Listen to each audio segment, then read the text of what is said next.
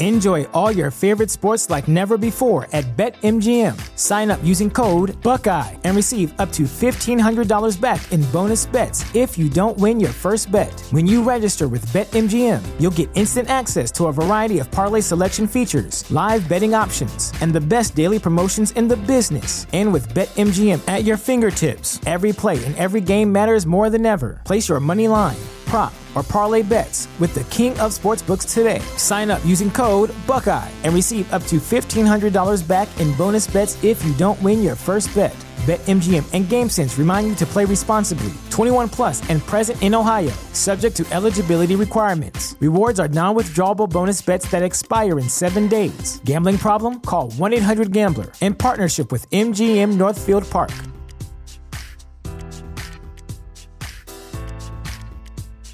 I'm not talking It's about this on the whole don't ass- I'm don't. I'm not talking about this on the podcast. the whole ass virus going around. and they're gonna sit here and breathe all on my mic, man. You are now listening to the hottest true crime podcast in the streets.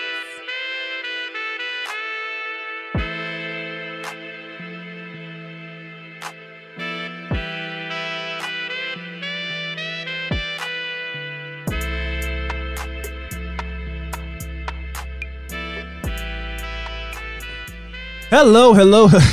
it's okay. It's making okay.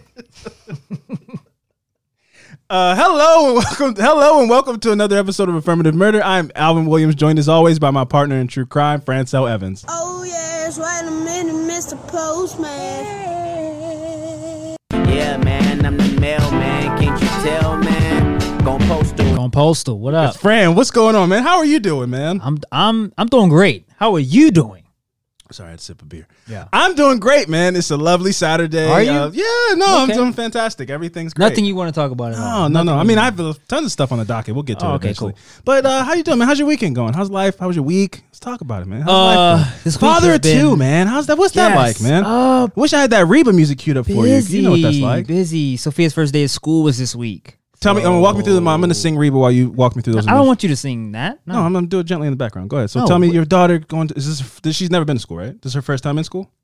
she did pre-K, But like, this is but like this real is school. kindergarten. okay. Talk me through those emotions, man. Um, emotions. Yeah, yeah. Those feelings. Um, My lips are playing. Uh, let's see. I'm not the first time when we when she was going to school as pre-K. Uh, can you not can you not do that? I don't want to hear that. I'm setting the scene, bro. No, I don't want to. You're throwing me off. I'm throwing you off. Yes, I want to hear Alright, that. Okay, okay. I sorry. like Reba, but I don't want to hear Reba right now. Okay.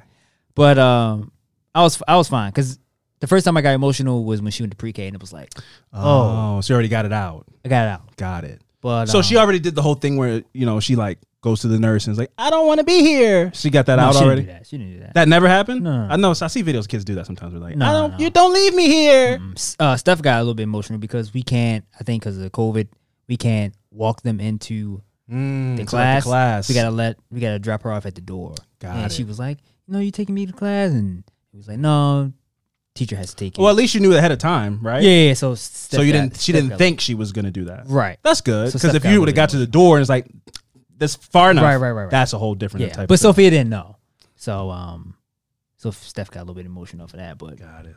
um, you know, it was It's life, man. It's a beautiful thing about having kids. I don't know what that's like, but it's, I think there's a beauty in like watching them grow up yeah, as you slowly drift into obscurity. You know, like you just slowly Damn. drift off, and it's like they g- take your essence from you, and it use they're like use you. You're you're their you're like um, feeding their roots. yeah. I don't put it that way. That's, a I mean, I dark. feel like that's a good analogy for it. I guess. How would you describe it? I don't know. Going to school and that's it. you went way too deep with that shit. Fair, no, that's cool, man. they're going to school. Yeah, they are We- going to we did school. the same thing. We did the. I don't know where this conversation was Bro. I'm in a dark space right now, and I'm not going to get into it. But I'm Yeah. in a, I'm in a I'm in a dark space right now.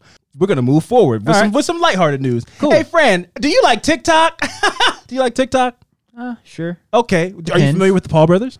No, Jake Paul, Logan Paul. They've Oh, yeah, everybody. boxers. Yeah, yeah, yeah. I mean, I'm a boxer. the Paul brothers. I don't. I mean, that's what they're, they're Pauls and they're brothers, right? So, um, they are big on TikTok. Yeah. There's a TikTok that went viral recently. I don't know how much I believe a part of it, which I'll get into. Mhm. This guy looked at Logan Paul Mhm. and thought, "Man, this dude's so cool. He looked at that guy and went, "This dude's so cool, man." Just like pretending to be black. A word that we don't even use anymore because it's derogatory and offensive, but it's the best word to describe them, and nobody should use this word anymore. But it, it's the only word I have to describe them. Are they're kind of wiggery, which is that word is kind of you know controversial, but that's what they are. They wear jewelry and they rap and oh look at us, look we're look we're urban, right? Yeah. Um, this guy looked at Logan Paul and said, "Man, that dude is a dope. I want to work for him." Okay. He allegedly and claims on it on like a whole TikTok series. He did a series of TikToks that he quit his job to go to a Logan Paul event and tell him or ask him to hire him to be like his TikTok intern. Okay. Right. So the videos are pathetic. He comes up to him. He's like, Logan, man. And I think Logan. Oh, he recorded himself doing it. yeah, he's Oh, for content. Okay. Everything's about content. Um, so Logan Paul is Logan Paul. I guess there's like a, a subsection or a subgenre of TikTok where people sneak into events. I saw one before where like somebody snuck into the Kanye West event. I was I've like, seen that a lot. if that was a terrorist, this wouldn't be funny. I don't know why this is going viral. He's like, oh look, I made a laminated pass. Oh man, I snuck past security with my camera bag. They thought I was a camera person, and I got all the way all the way to the front of the event for Donda. Mm. But he, so Logan Paul was coming at him with that energy, like, "Oh, did you sneak in? You're filming it? Oh, okay. Oh, it's one of those videos where you sneak." He's like, "No, no, seriously, man. I just, um, I, I was, I was working a job. I was making hundred thousand dollars a year. What? You heard me right. I was making hundred thousand dollars a year, but I quit that job to come here, That's insane. and I wanted to because I wanted to work. I wanted you to hire me."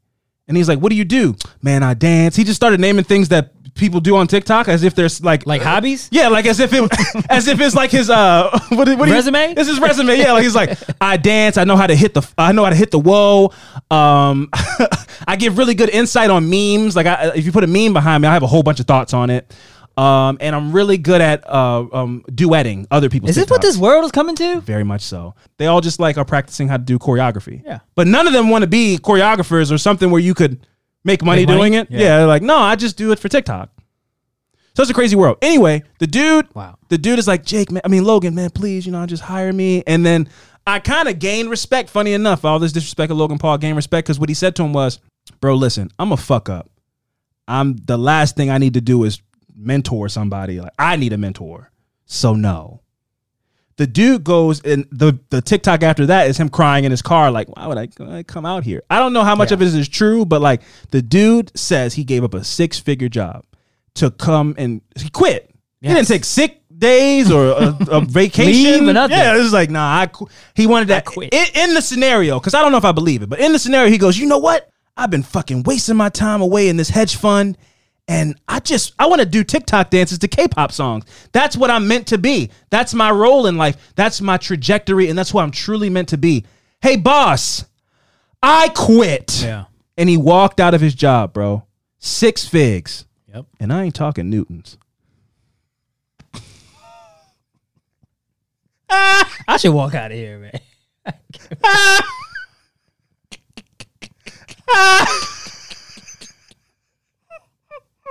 No, but seriously, though, he's really stupid, man. That's a really stupid thing to do. Why would you do that? You could just take a vacation, like take some sick days and just come back. Just come back. Hold on a second, man. See that bullshit? they just move. You didn't like that one? That was good, man. you weren't a fan of that one? I thought it was good, man. I hate you, man. Uh, no, but I just thought that was crazy. That was You know what's funny? Is when people do that shit on TV and they bust out laughing like it's the funniest joke they ever heard or said anything. yeah. No, I felt good about it. I thought it was a good one. Oh man. No, but uh, I, again, I don't have much to get into. The world is crazy. Obviously, one thing I wanted to touch on briefly. Um, as two men, I don't want to overstep or speak on things that don't have anything to do with me. I think that a woman's body is her body, and she's free to make whatever choices that she wants. But there's been some very drastic law changes in, in Texas, and um, they've been insane. So basically, uh, Texas has now put in place that um, there are no exemptions. Not that there even should be as exempt. I don't even think that's that's a good word to describe it. But if you are sexually assaulted and that results in you getting pregnant, you are still up for prosecution for the crime of an abortion in Texas now under the new laws. If you drive somebody to an abortion clinic or you like have any knowledge of a person getting an abortion, you are open to being sued by somebody who just finds that to be distasteful. So if your neighbor Yeah. gets an abortion And I know. and, and you know, or you drove them to the, or an Uber, mm-hmm. or but you, you as a friend, you drove them to the clinic to get that done. If the neighbor on the other side is like, I'm a Christian and I just think that that's wrong, Yeah. I'm taking you to small claims court. I'm going to sue you for ten thousand dollars. What? I just think it's wrong. I think it's distasteful, and I don't think that that's so cool to to do. my money? Yeah, and that's uh, that's legal. It's legal to do now. And the scary part is a lot of people now are going, "Oh my God, Texas is terrible." But what's really scary is the states that might follow suit. The Floridas, the Alabamas, the Mississippi. I mean, like there's going to be other states who look at what's happening there and look at their conservative constituency in their state and go, "This would this would keep me in office for the next decade if I pass this new abortion ban." So I think this could cause like a wave of really horrible, evil things to happen. And again, I've never had a child. I'm not a person with a uterus. I have no, uh, you know, ability to, to do that thing. So I don't think it's any of my business. And that's where I leave it.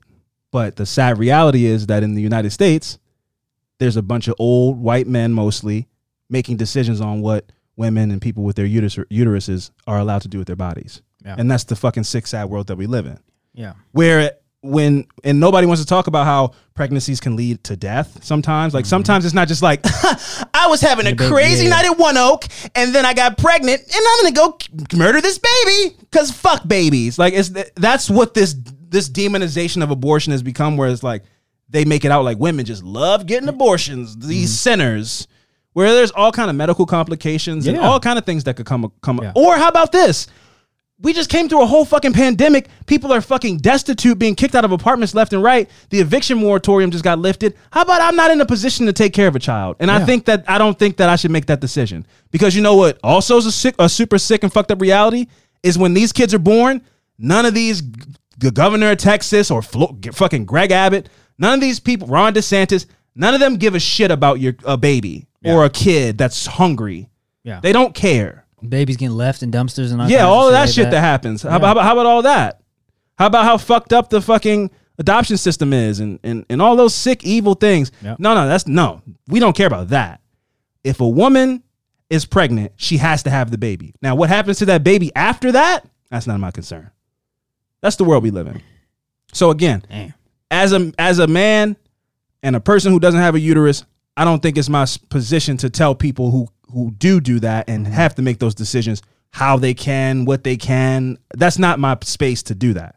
But we do live in a world where men are doing that. And so I felt like it was important to speak on it because our audience is mostly women. Yeah. I, I felt like this is another one of those situations where it doesn't affect me realistically. Mm-hmm. So I could just shut the fuck up and not be affected. Yeah. But there's nothing cool about that. Right. To just be silent, like, oh, it's not me. So, oh well. There's nothing cool about that in any situation. So, you know, I just felt like it was necessary to say we are not okay with that. Uh, I don't really know what we can do, but if people can point us in the direction of links to share and any of that kind of stuff, we'll use whatever meager platform we have to help spread awareness on ways that people can fight back. That's you know, that's my feelings on that. But uh, yeah, let's go ahead and get into the shout outs. Mm-hmm. Oh yeah, it's time for some shout outs once again. Uh, much love and appreciation to everybody who's joined the Patreon recently. I have officially submitted the order for the next wave of shirts. That will take another 30 days or so for them to get printed out, and then they will start to be shipped out. Thank you guys who bought a shirt. Much appreciated. Thank you so much for the support. But let's kick things off with uh, some of these new Patreon subscribers. Up first, we got Justine. Shout out to Justine. Much love and appreciation. Thank you very much. You are a true serial killer. Up next, we got Kamisha G. Shout out to Kamisha. Much love. We have some correspondence on Instagram. She's uh, she's the homie. Shout out to her. Up next, we got Lydia S. Shout out to Lydia. Much love, Lydia. Thank you for joining the Patreon. Up next, we got Lawless Imagination. That can't be a person. That must be some kind of business or something like that. So I feel comfortable saying the whole thing. Shout out to you, Lawless Imagination. Uh, thank you for joining. Up next, we got Sierra T. Shout out to Sierra T. Much love and appreciation. Thank you for joining the Patreon. And uh, lastly, we got Victoria C. Shout out to Victoria C. Thank you for joining the Patreon. Much appreciated. You are a true serial killer. The uh, the the uh, the the love and the support is much appreciated. Now, friend, typically Yes. what I do is when I do um, reviews and things that I talk about that I've seen. We do it, we do it at the end. Okay. But I wanted to layer what I'm about to say with I have to make an amendment to last week's podcast before we go into the break. Okay. So I saw Shang-Chi, uh, Chung, Shang-Chi this past weekend, the new Mar- Marvel movie, Okay. right? And they make a really big point. Is out on what? I'm not sure if it's out on any like demand. I went to the movie theater. Oh shit. Okay. Yeah, it was a really. It was. I missed movie theaters, man. I, I really. I, I was like, I, I thought, I thought the new video on demand format where everything just goes to them. I was like, whatever. Who needs to leave their house? Yeah. What day Uh, was this? Friday. This was Friday. Oh, yesterday. Yeah, yes. Okay. Yeah, but you know, it's Monday when. Whatever. Oh, yeah, yeah, yeah, yeah, okay, Friday. Friday. But I went. I saw Shang Chi. Uh, I thought it was a phenomenal movie, and they make a point. I thought it was really cool. So the the character's name, what they do is he has like an American name in the movie. His name's Sean. Okay. And I thought that was a very subtle way to get people prepared to say his name properly because you're like, oh, his name's Sean. And then at you know at some point in the movie he goes, my name isn't Sean, it's Shang. okay. And it really was this really cool way to get people used to saying the name right because really how we say it, we're American and stupid. We go, oh, Shang Chi, yeah, Shang Chi just came out. I'm gonna go see that. Yeah. I don't feel like you could watch the movie and then still say the name wrong. Like they told you what their name was. Mm. Respect them enough to say the name the right way. Yeah. Right. So I, was, I watched Shang Chi. I thought it was a great movie. I thought that it was great Asian representation. Now I was going into it thinking it was going to be like Asian Black Panther, but mm-hmm. it wasn't as like the culture. Like I, I mean, I'm not Asian, so maybe I missed a lot of the things. Yeah. I mean, obviously there was there was a bunch of different Asian people and people from different parts of Asia and Pacific Islanders and all that stuff. Yeah. But I might have missed the. I just know how I felt when I saw Black Panther. And maybe Asian people felt that way when they watched Shang Chi. Yeah. I don't know. I, but I, I still was like, oh my god, it's so cool. You seeing people speak Mandarin in a movie and uh, Mm. all of that. I saw in the, the the wardrobes and the the sets, but you know there was nobody in the movie theater, and maybe it's because of COVID, but there was nobody in the movie theater like, look. I'm Shang Chi. Yeah. Like I mean, Black Panther was crazy. Yeah. people were in there in dashikis and shit. It was a, but I don't want to. Dances. Oh yeah, I don't want to compare. It was still a beautiful movie to see, Mm-hmm. right? But uh, I'm a big fan of Simu Liu, who is the who is Shang Chi. Mm-hmm. And if I said his name wrong, my bad. It kind of defeats the purpose of everything I'm saying. I didn't mean to say his name wrong, but he was in, he's in the show called Kim's Convenience. I've been a big fan of him. I think he's great, and it's cool to see him get this big boost. Like he's now in the Marvel movies, right? But uh, my whole point to bring it back around is there was a person who joined the Patreon last week, and we were like, "Is her name Salid? Is it Soleil? What what is it? It's Kaylee. It's a Gaelic name from Scotland." Okay. and I just wanted to give Kaylee her flowers and say, "Hey, my bad." What is sorry." it? How you say it again? Kaylee, like Kaylee. Oh, this is Kaylee. Oh. yeah, like Kaylee, like Okay. like the regular Yeah. everyday name. you- spelled- it's yeah, it's just spelled in Gaelic, right? If somebody will say your name wrong, it's it's such a disregard for you as a person. People say my name wrong all the time. What are what are some of the things they say? Oh, F- Frankel. I can't stand that. Frankel, that's crazy. Frankel, Frank. I was like, what? Yeah, well, but my what I'm saying to you is well, ask. Yeah, yeah. And you're a confident guy, so maybe it doesn't affect you the same way. But I think that that's a wrong way to get off. And a lot of times with people with names that might not be culturally normal or, you know, everyday names, they just accept that you say their name wrong. Your name is important, is who you are. And if somebody will dismiss your name, they'll dismiss you as a person. So I would never want to make somebody feel dismissed. So I wanted to make sure Kaylee knew, hey, I got you. Your name is Kaylee. And I felt that I've I've felt this for some time because uh, I did a podcast with a friend of mine named Nassim Khalili, um, and her podcast is called Nostalgia. It's a great podcast. And on one of her episodes, she was talking about how the, there's power in your name, and people mm. will say my name all the time wrong, my name wrong all the time, and I just go, it's fine, whatever. But as I got older, I went made sure I go, hey, no, that's not how you say my name. That's what I used to do. What? I used to just be like, whatever. It's fuck. Yeah, but no, as adults, your name is who is who you are. So if they're disrespecting your name, they're disrespecting you. And I'll fucking take the name. I know how to say Timothy Chalamet. I know how to say Ansel Elgort. I know how to say all these actors' names. So if I don't know how to say Simu Liu, if I'm saying his name wrong again, that's my bad. But if but let's just go with the name of the movie because that's what was established. I might be mm-hmm. saying the, the character who plays him name his name wrong, but I know everybody's going this weekend. Man, just saw Shang Chi. Shang Chi. Mm-hmm. Shang Chi was dope. So and to watch the movie and still do that is purely disrespectful. Mm-hmm. So I'm just calling on everybody. It's just those little things. It's a, it's a way to train your mind and become a better person.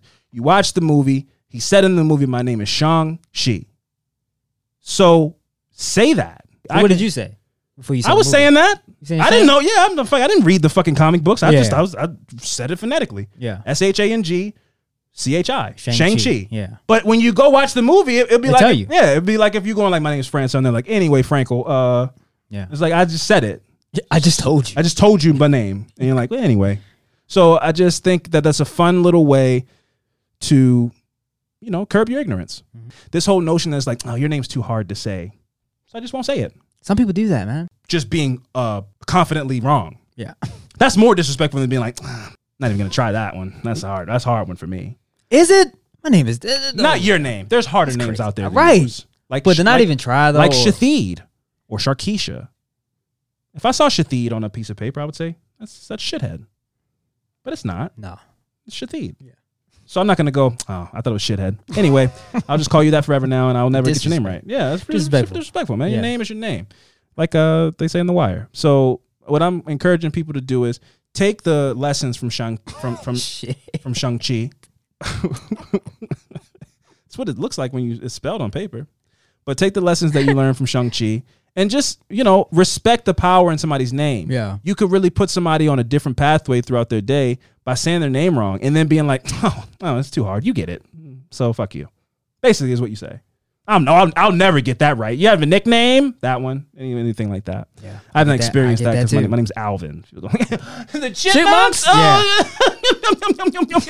Bet Gotta- you never heard that one before. And I gotta go. Oh, oh, oh, that's good. That was hilarious. You're funny. They've asked you your favorite. No, they asked like they go, "Where's Simon and Theodore at?" Oh man. Anyway, though, uh, so the cups are over there in the corner, and uh, your food will be done in about five minutes. Anyway, like that's that's that's the it's the it's been the same jokes for 29 years. Yeah. Sing us a song. All they sing. They're like, they go, no, they go, Alvin, Alvin. I'm just messing with you. So if you take a left there and you, it's always somebody doing the thing after. Can you help me do what I'm trying to do? Oh man, that's funny. But no, uh, uh, what we're gonna do is we're gonna take a quick break, and when we come back, that's one of our turns to um, tell you guys some fucked up shit. We'll figure that out in the break. So uh, stick around.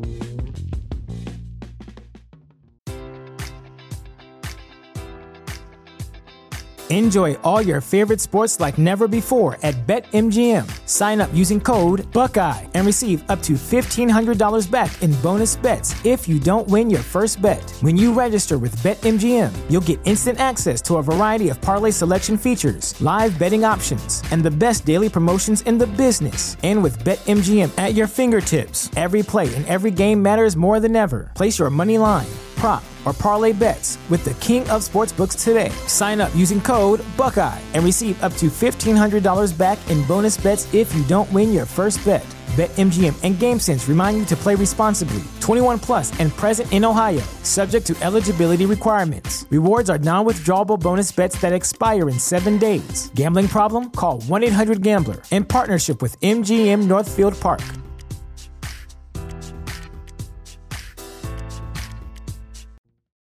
Welcome back. Hey man, they need to gotta give me a nickname, man. Who? Me. Your name is Fran. Fran is I'm Fran the historian now, man. Oh Jesus! What's this? Oh my God! Yeah, some other some new, Yes, depressing man. Yes. massacre. I'm letting them all out, man. This is the I, Colfax. I, respect, I appreciate it. And I respect Colfax massacre, man. the Colfax Max massacre. Yes. I've never heard of that. Colfax. Where's Colfax? Louisiana. Okay. Okay. Yeah, man. I remember the story about Hart. Oh, Psych. oh, I was like, oh, he said it very confidently. He didn't have his notes in front of him. So this is the Colfax massacre. Colfax. Colfax. with an L. yes. Got you. Got you. Colfax massacre in Louisiana, man. I mean, these stories. The, the Elaine massacre was in um, Arkansas. Yeah. That was two weeks ago. The one I did last week was a, a Those aren't those aren't close to each other. What's your point? Yeah, but I'm just saying that the ones I've I've done is these are different. Oh, they're different states. Yes. Oh, one I did last week was in Florida. This one's in Louisiana. Yes. Also, well, only one of them is on my no fly state, my float no fly list. Well, Arkansas. Arkansas, yeah, for sure. Yeah, I don't have a reason to Arkansas. Ever. Yeah. Somebody's like, well, you know, we have a really good museum here. I was like, sure. You know who else has great museums? Philadelphia. Yeah. so you can keep your museum. I'm sure it's great. Be disrespectful, man. I didn't mean to. No, I didn't mean to. that was condescending. That was that's my bad. It's fucked up. Oh, do you have a museum? They lying and shit. so here we go. Fearful that the Democrats might try to take over the local parish government, black people started to create trenches around the courthouse and drilled to keep alert. Mm. So they gather around the courthouse. So it's Kinda like this. voting again. Yes, sir. Mm. Kind of like this. I don't know. Uh, They dug in.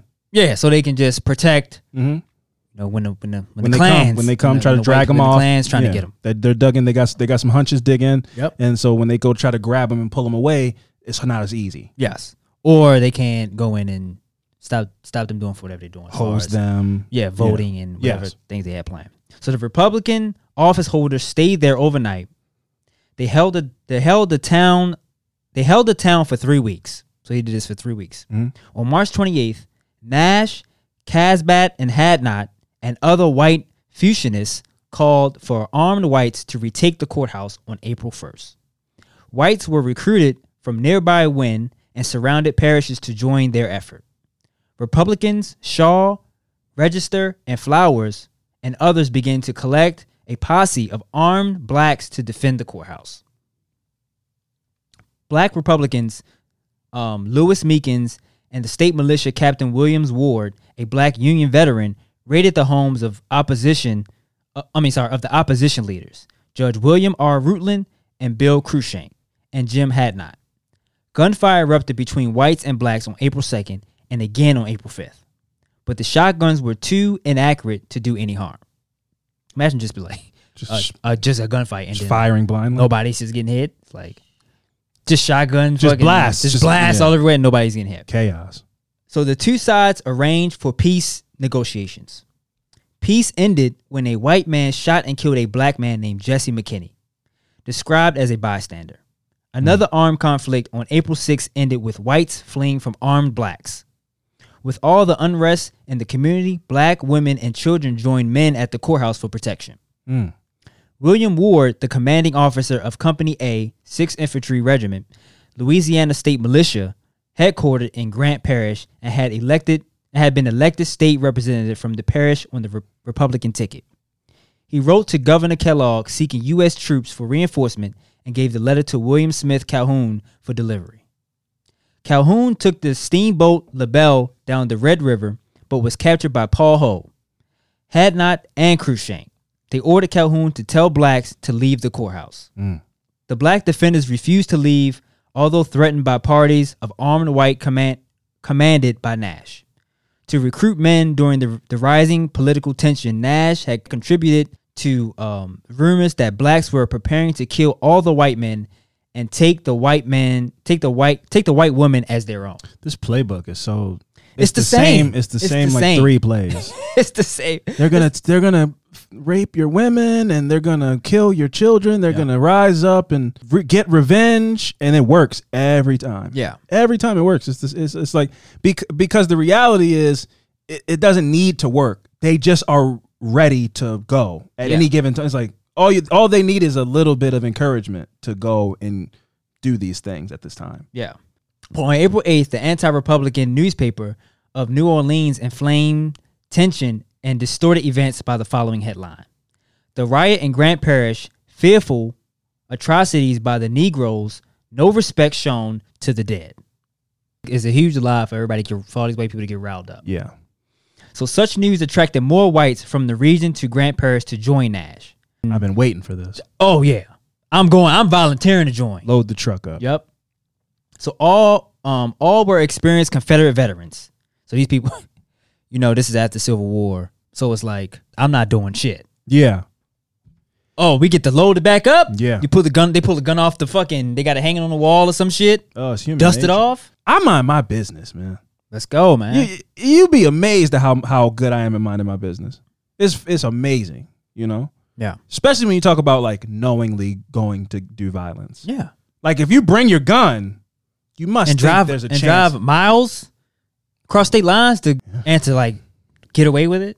So again, they were all experienced Confederate veterans. They all they acquired a four pound cannon that could fire iron slugs. Oh, They put out a cannon, bro. Went old school, medieval. Yes. As the Klansman David Paul said, I was when I hear Klansman, I want to laugh every time I hear it. And they I don't like how they just put it on there like it's like he's a doctor. Yes, Klansman. Like those are his that's his that's his uh his pronoun. Klansman, Klansman Dave Paul. Klansman Dave Paul. Dave Paul. So th- as the Klansman Dave Paul said, boys, this is a struggle for white supremacy. I like the you put, Yeah. some, put a, a drawl Yeah, on a little there. bit of uh, Lego. on yeah. it.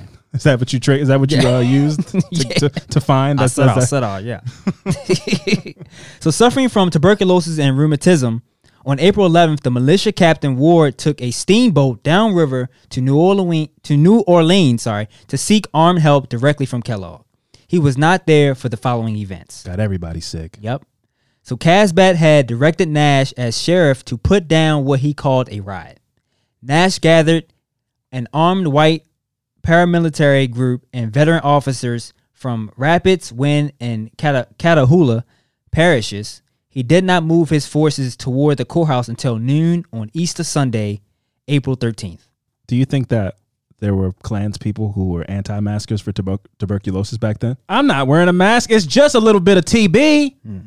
You think everybody took that seriously? Oh, you oh, you mean like People that were like, people- no, I'm no, I'm, I, we should all be able to still go to the cinema and uh, go get a nice malt, like still live life the same. Where Oh, it's like, yeah. oh, TB, yeah, yeah, tuberculosis Is, is killing people. Yeah. ah, it's fake. Yeah. it's all fake. That's not true. yes. Conspiratorial or conservative newspapers are like, we're not going to let tuberculosis stop us from going to the beach. Yeah. I'm sure there's newspaper articles out there because you know there's always people. Probably like the flu, right? I think the wasn't before it was like the flu shot. Yeah, I guess? before they before it was like not a thing. Yeah, yeah, There was a point where people were dying from the flu more Yes. off more Yeah, yeah, often yeah. than it is today, and I'm sure there were people like, "I'm fine." Right. You shouldn't have to give up your freedoms. Yeah. And then people just died and died and died and died and died.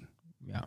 So Nash led more than 300 armed white men, most on horseback and armed with rifles. Nash reportedly reportedly ordered the defenders of the courthouse to leave. When that failed, Nash gave women and children camped outside the courthouse 30 minutes to clear out. I mean, I guess. Thank you, I guess. Uh, yeah, sure. I, I guess mean- that's the you got to be at this time. I guess you got to give people credit where, I guess. Like, I guess you could have just started massacring us right now, Right. But thanks for giving us a you know thirty minute Uh, Thanks for reprieve. letting the women and children go. yeah, that's a Uh, good dude, man.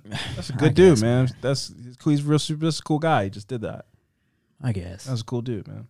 But I'ma still murder your husband and brother and Oh, I'll murder you if you're still here in 30 minutes. If Yeah. there's still kids here in 30 minutes, I'm, I'm gonna being kill. nice. Yeah, oh yeah. So after they left, the shooting began.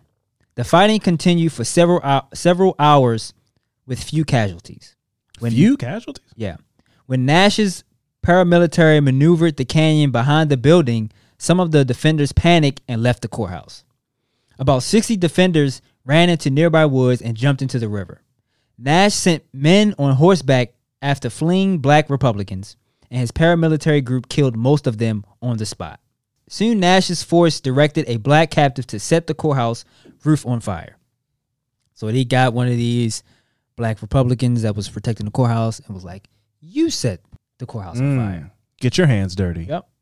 Also, we could just blame it on you. Oh, oh, that's the that's the that's diabolical. Yeah, yeah, yeah.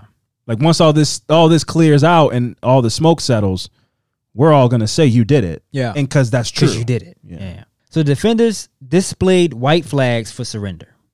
One made from T-shirt and the other from a page of a book. And the shooting stopped. You think people still do that? What? Like wave a white flag. flag? And stuff. Like if No. you just like, let's say you're in a club, Mm. right? Let's say you go to the club Mm. and you're having a good time, and you step on somebody's shoes, and y'all just start getting it in. Yeah. Matter of fact, let me change it. Hypothetically, let's say you were doing a showing at your house, like you're selling your house, and uh, some people make an appointment to come see your house, Yeah. and then they come in the house. They have no intention of buying the house, and then they sit down on your couch, Yeah. open up a bag of chips, just disrespect the shit out of your house, and then you start fighting them, but it's two on one, Mm-hmm. and they just start getting it in. They just fuck, they're fucking you up. Do you think that today's society would respect if I if if if, if a person hypothetically you mm-hmm. or anybody took a stick and put like a white t-shirt on the end of that stick and started waving it around? Do you think they would be like, okay, he surrendered? No. They would beat you up till they knock you out, right? Yeah. I'm sure that's some people wouldn't know what the fuck. Like, what is Yeah, like, what that means mean? mean? surrender? So, yo, we fucked it. We gave him a concussion. He's all fucked up. He don't know what he's doing. white flags. Look, he's waving his white his white t-shirt around. We fucked him up. yeah, they wouldn't. They wouldn't. He wouldn't know what the fuck that meant. So look, we brain damaged them. Instead, they, they get even more hyped up. Stomp him. dig the dig the heel into his brain. Uh, so Nash's group approached and called for those surrendering to to uh, throw down their weapons and come outside. So the shooting stopped. So now they're like, you know, drop your weapons and come out. Want everybody to come out. So what happened next is in dispute. According to the reports of some whites, Somebody pulled a gun out, so they shot everybody. James Hadnot was shot and wounded by someone from the courthouse. In the Negro version, the man in the courthouse were stacking their guns when the white man approached, and Hadnot was shot from behind by an overexcited member of his own force. oh, like what happened in the Breonna Taylor case. Yeah. Hmm. Yep. Interesting. Hadnot later died after be after being taken downstream by a passing uh, steamboat. So you know. So so they already had started shooting. Somebody got shot from behind, Mm-hmm. and then they used that to justify. Oh, everybody empty the clip. Yeah, but you know they was gonna twist it somehow where it's like, Oh, of course, like, they yeah, no, shot. yeah, yeah, yeah, They oh, shot. that's what I'm saying. And then all Yeah. hell break loose. That's what I'm saying. Yeah. yeah, yeah, yeah. Um, so in the aftermath of Hadnot's shooting, the white the white paramilitary group reacted with mass murder of the black man. Mm. As more than 40 times as many blacks died as did whites. Historians describe the event as a massacre. The white paramilitary group killed unarmed men trying to hide in the courthouse. They rode down and killed those attempting to flee. They dumped some bodies in the Red River. About 50 blacks survived the aftermath aftermath and were taken prisoner. Later that night they were they were killed by their captors who had been drinking. So they this is all just like fun. Yeah, Everybody's yeah. partying, Yeah. killing people, drinking. And now they mm-hmm. just like they're doing all kinds of hanging people, and all kinds of shit. So only only one black man from the group, Levi Nelson, survived. He was shot by Cruikshank, but managed to crawl away unnoticed. He later served as one of the federal government's chief witness against those who were indicted for the attacks. Kellogg sent state militia um, Colonel Theodore DeKlyne and William Wright to Colfax with warrants to arrest 50 white men um, and to install a new um, compromise slate of parish officers. DeKlyne and Wright found the smoking ruins of the courthouse at Colfax and many bodies of men who had been shot in the back of the head or the neck. Mm. They described that one body was charred, another man's head beaten beyond recognition, mm. and another had a slashed throat. Surviving blacks told DeKlyne and Wright that blacks dug a trench around the courthouse to protect it from what they saw as an attempt by white Democrats to steal an election. Mm-hmm. Voter They- suppression. Yep.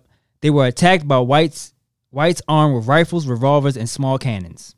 When blacks refused to leave, the courthouse was burned, and the black defenders were shot down. While the white accused blacks of violating a flag of truce and rioting, rioting, black Republicans said that none of this was true. They accused whites of marching captured prisoners away in pairs and shooting them in the back of the head. Mm. So on April 14th, some of Governor Kellogg's new police force arrived from New Orleans. Several days later, two companies of federal troops arrived. They searched for white paramilitary members, but many had already fled to Texas or the Hill. So them motherfuckers got out. They wasn't gonna get charged anyway, but Yeah. they got out of Just to be safe. there. They got out of there. What's crazy is it'll be these kind of stories where you find out some absolutely horrendous shit about a phrase you use all the time. Yeah. Where it'll be like, oh man, some s'mores. And then you read an article where it's like, actually, s'mores comes from a bunch of racist white people being like, I want to kill some s'mores uh, black people, man. Yeah. This, I love Some this. s'mores. Yeah, I'm to kill some more. Let's kill some more of them. You know, you- you're like, what the fuck? I say that shit all the time. Right. Oh, I'm uh, uh, bloodthirsty. Yeah. Oh yeah, everybody was getting drunk while they were smashing in the skulls of black people for wanting to vote. Yeah. And then one guy was getting drunk and he was like, I don't want any more whiskey. I want to drink some blood. And they're like, man, you know something, man, you're bloodthirsty. And now we just all say that all the time. You'd be like, damn, what the fuck? You're like ring around Rosie. Man, when I found that shit, I was like, this is about people dying from smallpox? I was like, I used to be fucking gripped up. Right, singing Boop, shit. ba-doo, ba-doo, boop, just Think it's all singing some, some evil shit, man. Yeah, man. So the officers filed a military report in which they identified by name by name three whites and 105 blacks who had died. Plus noted that they had Three. Three whites Three and whites. 105. three whites. Wow. Yeah, so three whites and 105 black people who had died. Plus noted that they recovered 15 to 20 unidentified blacks from the river. He also noted that savage nature of many of many of the killings suggesting an out of control situation. The exact number of dead was never established. Um, so two U.S. Marshals who visited the site on April 15th reported 62 fatalities. A military report to Congress in 1875 identified 81 black men by name who had been killed. also estimated that between 15 to 20 bodies had been thrown into the Red River, and another 18 were secretly buried, for a grand total of at least 105. A state historical marker from 1950 noted fatal- fatalities as three whites and 150 blacks. So the historian Eric Foner, spec- a specialist in Civil War and Reconstruction, that's what it was, the Reconstruction Act or era, Got it. whatever it was. Got it. Um, The Reconstruction Act. yeah, act, yeah. Um, who wrote about the event that the bloodiest single instance of racial carnage of in the Reconstruction era, the Colfax massacre taught many lessons, including the length to which some opponents of Reconstruction would go to to regain their accustomed authority. Among blacks in Louisiana, the incident was long remembered as proof that in in any large confrontation, they stood at a fatal disadvantage. So whatever the blacks tried to do, organize peacefully, whites wouldn't have it. hmm Y'all, And y'all then y'all- every y'all time- you're gonna vote? And then every time an act like this would happen, it puts you back at square one. Yep. So it's like you never get to build a foundation, a coalition, a real Yeah. organization of something that has longevity and could last a long time because it's destroyed. And then you got to rebuild from that. And this has been happening since the beginning of slavery, since the beginning of the inception of this country. Then it happened again uh, during the civil rights era. Then it happened again in between that. And it's like, okay, so now you have to start from zero. Yep. And then it's like, well, why don't you just pull up your bootstraps and stop, you know, you stop being lazy and just work harder? It's like, what are you talking about, man? I'm starting from I'm starting from square one Over and over. and I got to compete against people who are like, oh yeah, my dad's been doing this for my dad did this, my grandfather did this, and now they just gave me the tools. Yeah. And you're a person who's just like, oh, my grandmother doesn't know how to read. And so I need to go from that generationally. In one generation, mm-hmm. I need to become wealthy. Yeah. Because there was no tools. I didn't learn how to invest in the stock market. Yep. We don't have some kind of old family business that we've established 100 years ago. Even a piece of property, bro. Yeah. People take people take for granted the idea. Like there are people and not just white people, but people who, you know, people from all walks of life. There are black people that, that have this convenience too. That, you know, a, a, le- a smaller percentage of people that go like, oh yeah, my grandmother had a house that, you know, she passed away. We sold the house. Yeah. Everybody got like 10 grand yeah. just assets, liquid assets, Yeah. that generational assets to pass down, Pass down. Yeah. are taken taken for granted by people who have them. We have a friend, his mom passed away. Mhm. He got some money from her passing away. Mhm. Blew through it. But I don't blame him for that happening to him because there was nobody or there was no adult around him no guidance. Yeah. to teach him what he should do with that money, how to invest it, the smart thing to do. Yep. Uh, just a 19 or whatever year old kid got X amount of thousands of dollars and he blew through it because he didn't know what to do. yeah. There was the knowledge we just don't. Some people just don't have. no. Yeah. Didn't know where's oh, I got money. Well, buy him a phone, buy some shoes, Yeah. buy this, buy a laptop. This. It was just, there was no knowledge to pass on, like, Yeah. you, like you just said. There was nothing to to guide him in the right direction, you know? So even the idea when you talk about, you know, 80, I don't know the exact percentage, but let's say 80, because I think mm-hmm. that's fair. 80% of the NBA is black. Let's say 75 to 70% of the NFL is black. Mm-hmm. And then you hear all these stories about dudes who blow through their money, don't know how to spend their money because they are the first people in their family Yeah. to have money. I don't mean just milk. I mean any kind of money. Right. A lot of these dudes are the first people in their family to have money, Yeah. to have disposable income to go and like a lot of it, to really be able to go do what they want, spend what they want, buy food when they're hungry, and so they blow through the money. Yeah. It happens all the time, man. This is a this is a gen, it's a generational curse. And a curse is a bad word to use because there were people who were actively like, "Oh man, they're trying to advance in life. Kill them all." Yeah.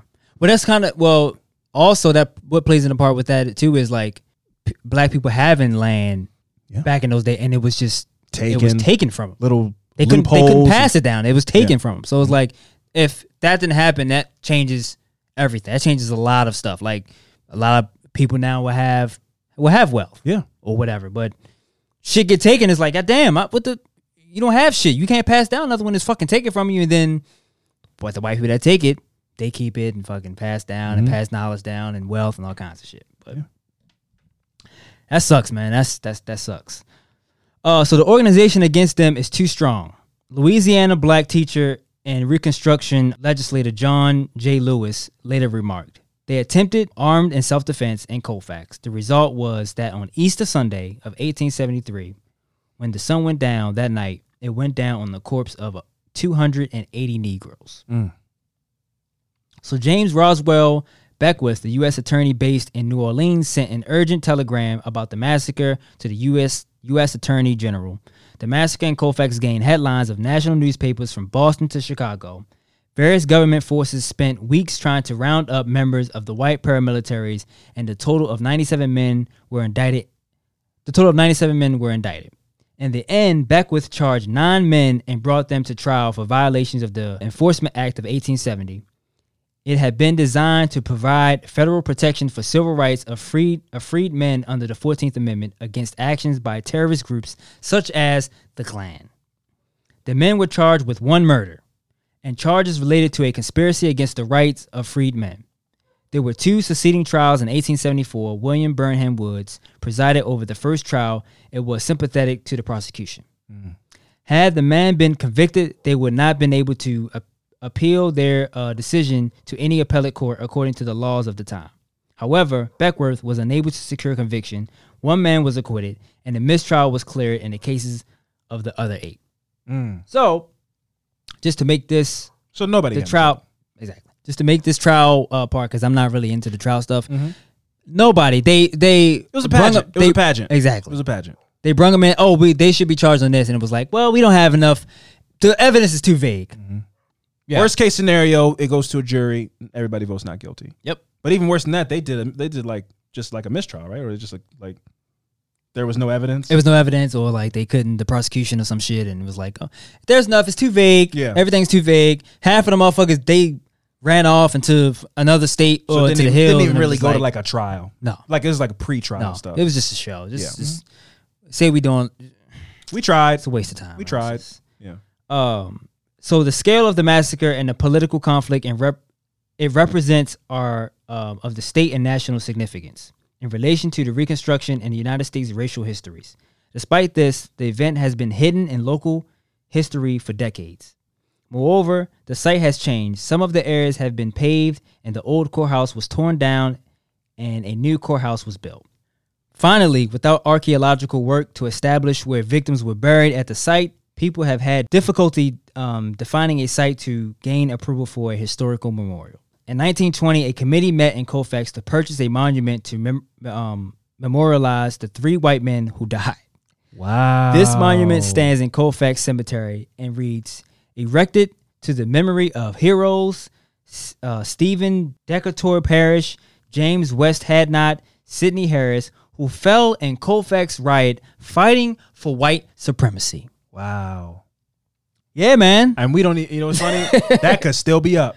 It, it's not up anymore. Okay. it's not up okay. anymore. But Hopefully still, threw, though, threw some the ropes fact that it that was up, dragged it into a, a, a, a bayou or something. the fact that it was up, Yeah. that these people need uh, a memorial because they fought for white supremacy. But you know something, people need to hear stuff like that. What you just said, because this statues all look. They still- walk some of them still up. We walk past statues. I see so many statues of old white dudes wearing uh, funny boots and dressed like the leprechaun. Man, it was one in front of the damn. uh At least I think it was one in front of the hotel we was at. Wasn't that one? In Austin. Yeah. yeah. I don't know what he did. I mean- he might have killed a bunch of Native American people or something. Like man, And we walk past He's standing there shit. with his right hand like inside of his shirt collar, standing Yeah. all proud. You're like, man, yeah, okay, a statue, whatever. Yeah. You don't know what he did. Nope. But people go, hey, history, take all that shit, put it in a museum, put context behind it about Yeah. what they did. Yep. If you want to keep the statues, cool. But you got to keep the context of the statues. Now, the statue debate for me is very interesting because I don't think it. Who? Why do people need statues? How about we just put some cool art up? We don't need to put like people.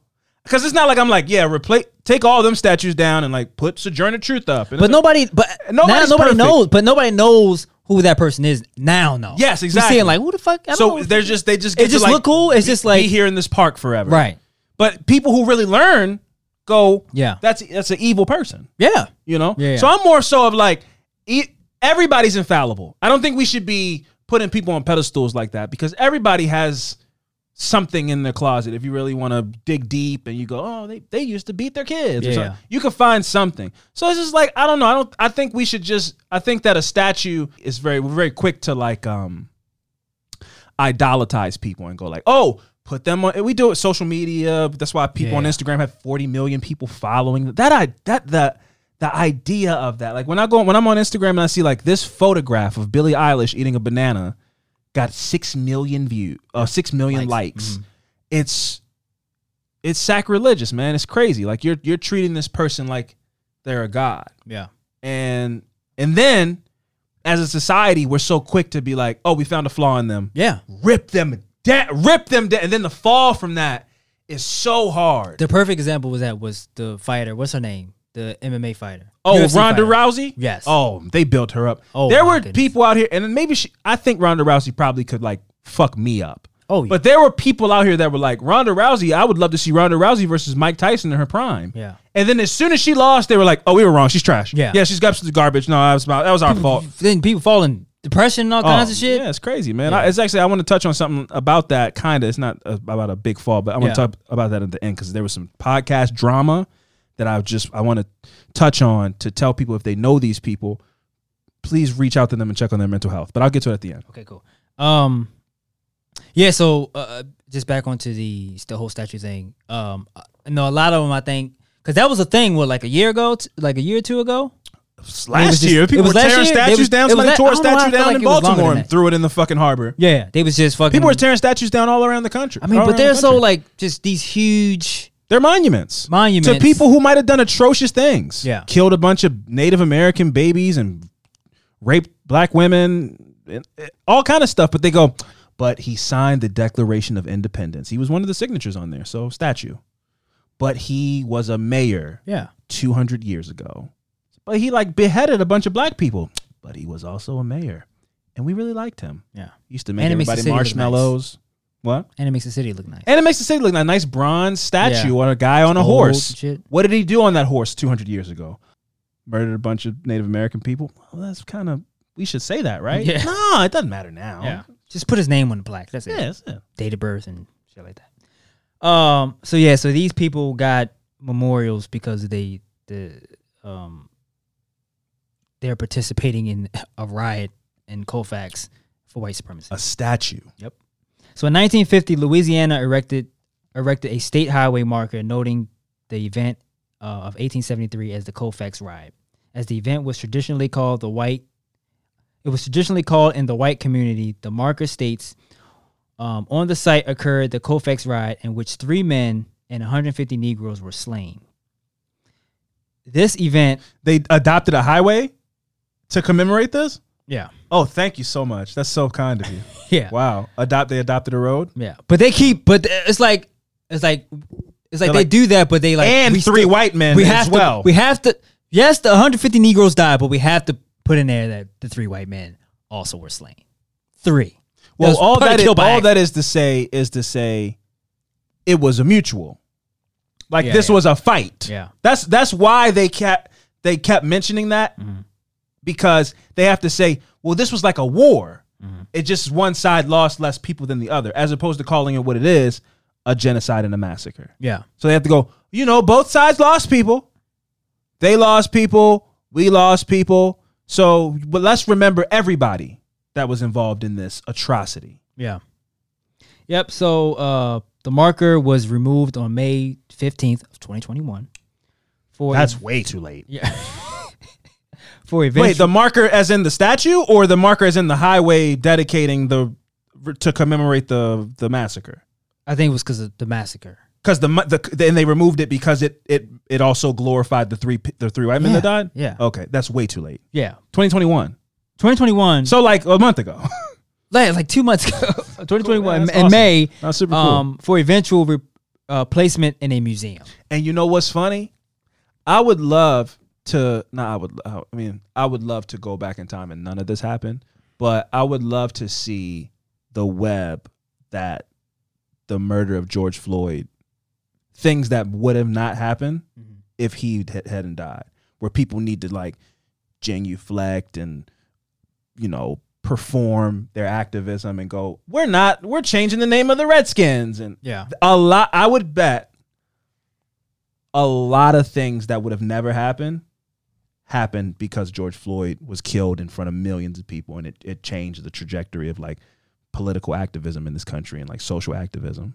Oh, I- you mean like oh, you mean Things that would have never happened. I don't oh, think like I don't I don't think the Redskins Redskins and gets the- changed and if George Red- Floyd the isn't Red murdered. Sox. Then they changed like the baseball team name. The? Indians, the Cleveland that's- Indians. Yeah, that's what it was. Yeah. Yeah. I don't think that things like that happen if George Floyd isn't murdered. I don't know if these statues get tossed in lakes. Uh, so many things that break off as a branch from that event. The nexus of that caused so many really powerful things to happen.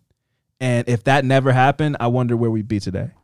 I think that's an interesting like thought exercise. Yeah.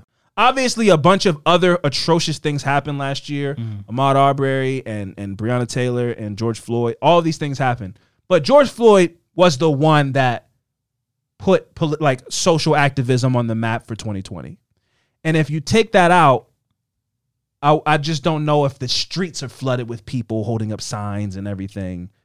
If that doesn't happen, and I wonder what it would have, where that energy would have went if it if it wasn't into the don't know, activism that that happened. Yeah. I don't know, Yeah. but that was my story of the Colfax massacre. Um, Every time, man, you do these fucking things and they, they fucking piss me off, and but it's history though. it is, man. and it's important. Yeah. It's incredibly important. I never heard of the Colfax massacre. I'm sure there's a ton of. What's crazy is again we talked about a playbook, right? So the idea that we see these patterns happen tells me you're probably gonna have a lot of.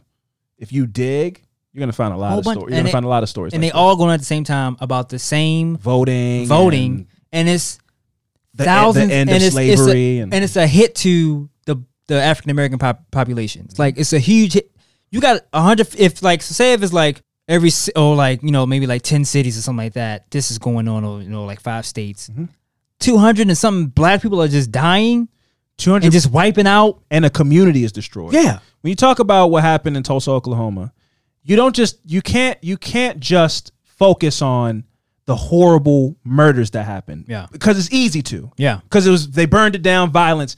But they it was called Black Wall Street, bro. It was a thriving black community where uh, uh, the black dollar was changing hands 8 times over. Mm-hmm. Yeah. Your doctor was black. You go to your doctor, he fixes you up, Yep. and you pay him. Then he goes and buys some bread from down the street, and they're building wealth in this community.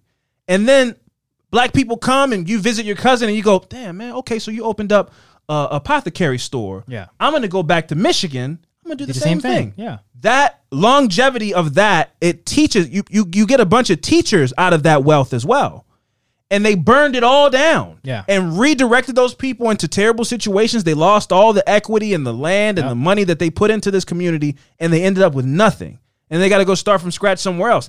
And they might have the intelligence Mm-hmm.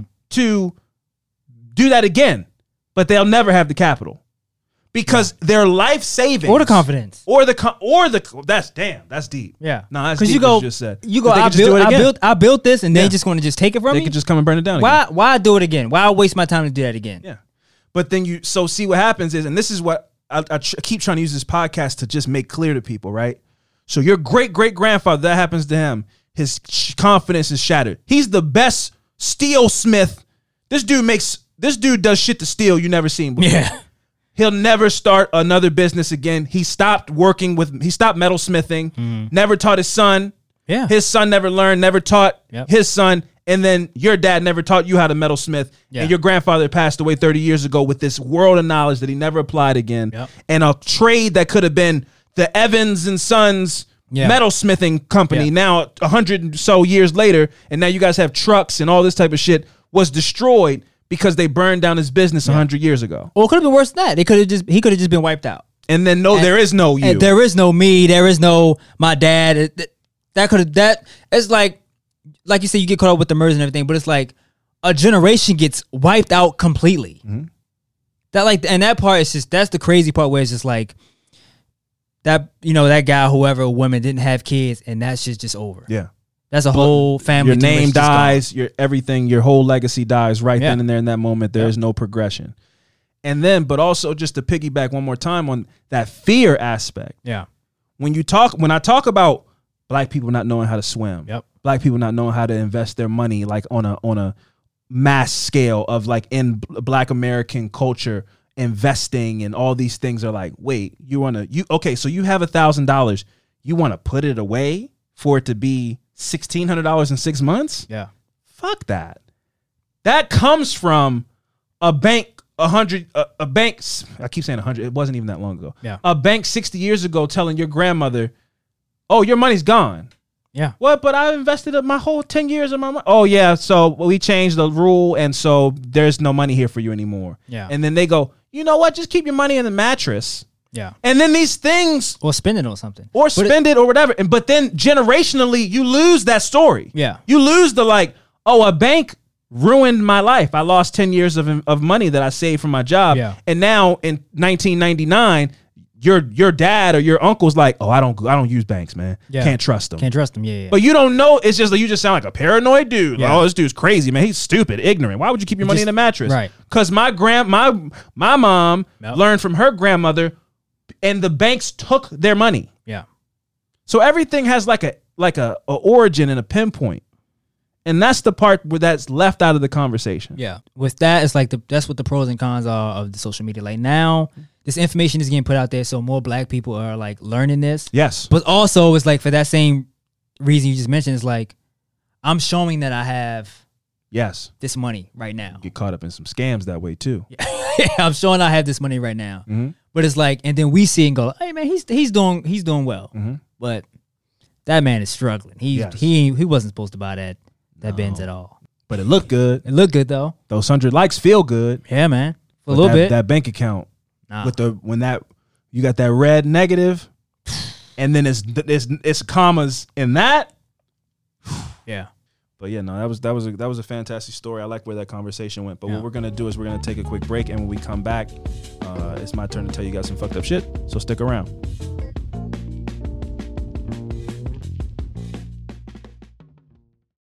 All right, Fran. Yeah. My affirmative murder this week is it's got some twists and some turns Okay. you it's an unsatisfying feeling at, the end at least from hum, from my perspective. And I'll explain that of course at the end when we get to it but just follow along with me. My affirmative murder it's not and again it's not a murder story it's just a really crazy story. Okay. my affirmative murder this week is the story of Charles Bothell the fifth Hmm. right? This story birthed an incredibly popular meme that I had no idea what the origin of the of the meme was. Okay. and when I looked into it, I found out, and I was like, I mean, it's not a murder story, but I need to tell. This is ins- this is crazy. I need Yeah. to tell people about this. So that's What's the what- meme? I'll sh- I'll show you at the end. Okay. Um, so in early 2014, Charles Bothell IV and stepmother Monique Dillard Bothell reported their 13 year old son, Charlie Bothell V, missing. Children 12 years and older are the kidnapping victims in around 80% of all cases that include minors. Hmm. And every year, 600,000 people go missing in the United States. Six hundred thousand. 600,000 people. Now, fortunately, many of those missing children and adults are quickly found. That's still a lot. Yes. However, tens of thousands never come back. Yeah. And the authorities are often unable to determine what happened. So mm. every year in this country, tens of thousands of people vanish without a trace. Kidnappings are most commonly motivated by money. However, in other cases, kidnappers are inspired by politics, religion, custody disputes, human trafficking, or even premeditated murder. Human trafficking is a $150 billion industry. Damn. And just last week is the story I told uh, about the, the um, stolen children in, in Harlem. Yeah. One of the women who works for like a, an organization said, "Oh, black people are a cold product. Nobody nobody buys black babies. Is is you know the the market value is terrible." Yeah. And with that being said, What was she? She was a. Um, she like worked for a, a, a child, protective placement. assistant? Yeah, she worked for some kind of child service. Yeah, yeah. So facts like this understandably had the city of Detroit in an uproar for 11 days searching for their own native son, Charlie. But Charles Bothell, that's, that's weird, I can't even call him senior, but Charles Bothell IV urged police to keep up media coverage of his son's case in hopes of finding him. He was quoted as saying that he would have him and his wife do a lie detector test to immediately silence any of the people who would automatically think that par- that the parents had something to do with it. The reason for that is, Fran, that there are approximately 1,435 kidnappings each year. This number is an estimate, however, as not every case gets reported, especially as it pertains to family member kidnappings. Now, of the 1,435 kidnappings that I named, 1,230 of those are abductions that were done by family members. So pre- mostly, most of the times in a kidnapping scenario, it is a it is a familial figure of mother, father, custodial parent, uncle, cousin, whatever. It's somebody that's that knows the child. Yeah. This is my source for this was uh creditdonkey.com. Okay. Shout out to them. Charles admitted that his son was having behavioral problems. Bothell said his son was setting fires in the rear hallways of the townhouse community and that his son had tried to burn the house down on two occasions. The house, like the house he lived their, in. their house. Yeah. Shit. Uh, he said, quote, if Charlie ran away again, it was probably because he was afraid of possibly having to go to boarding school if his behavior didn't improve in line with the academic and health gains that he had made. That pressure was coming directly from me. That was a quote from Charles Bothell IV. Monique Dillard Bothell was the last person to be with the boy before he went missing, That's his mom. his stepmom. Oh, stop. Okay. She said that she snapped a photo of the family's elliptical machine that day because the boy did the boy only did three three thousand and eight revolutions instead of the four thousand he was mandated to do by his father. When asked by the police if she knew any reasons why Charlie would be missing, she said yes, in as much that he did not want to talk to his father in regards to shortcutting his workouts. So basically, she was saying, well, yeah, he didn't want to do the workouts that we require him to do, so you know he might have just run away as to not. Wait, he was them in training or some shit. this kid's like 12 years old, bro. It's, it's absolutely insane. I got, I, but I'll get into it. After 11 days, Charles IV was scheduled to appear on television with famed TV personality Nancy Grace. Hmm. The interview was interrupted by some breaking news, Shit. Which I will play the. I'm gonna play this interview in its entirety because it's insane. If people have, if people have not heard this, this this did go viral, uh, uh, almost a decade ago. But I never, I didn't know about this story, so this is new to me. So this might be new to people listening as well. So I want people to listen carefully to this exchange between Nancy Grace and Charles Bothell IV. old boy, Charlie. Uh, with me is his father, Charlie Bothell. Charlie, we're getting reports that your son has been found in your basement. He's on the news right now. Sir? Mr. Bothell, are you are What? you Yeah, we are getting reports that your son has been found alive in your basement. What? Yes, that's This was live? Can you hand This was live. Very quickly. This Yeah, was the same day. Like right while he was being, let me pause this real quick just to give people some more, like just some insight. While he was in doing this interview to be like, hey guys, please help me find my son. Where was he at? In his house? No, he was at this uh, some studio, probably some Oh. some satellite studio. While on the while on the radio or while on the news on on the news with Nancy Grace, they had they the police the FBI obtained a warrant to search his home, and she found this out while he was being interviewed. And he didn't know. He didn't. I mean, it was happening. It was happening while he was doing this interview. It looked fake though. It looks fake because he's bullshitting. Yeah. Yeah, he yeah. Oh, so he is okay. All right. Um, yeah, how, how could your son be alive in your basement? Stop it, bro. oh oh shit. Oh shit. I, I have n- I have no idea. I, I,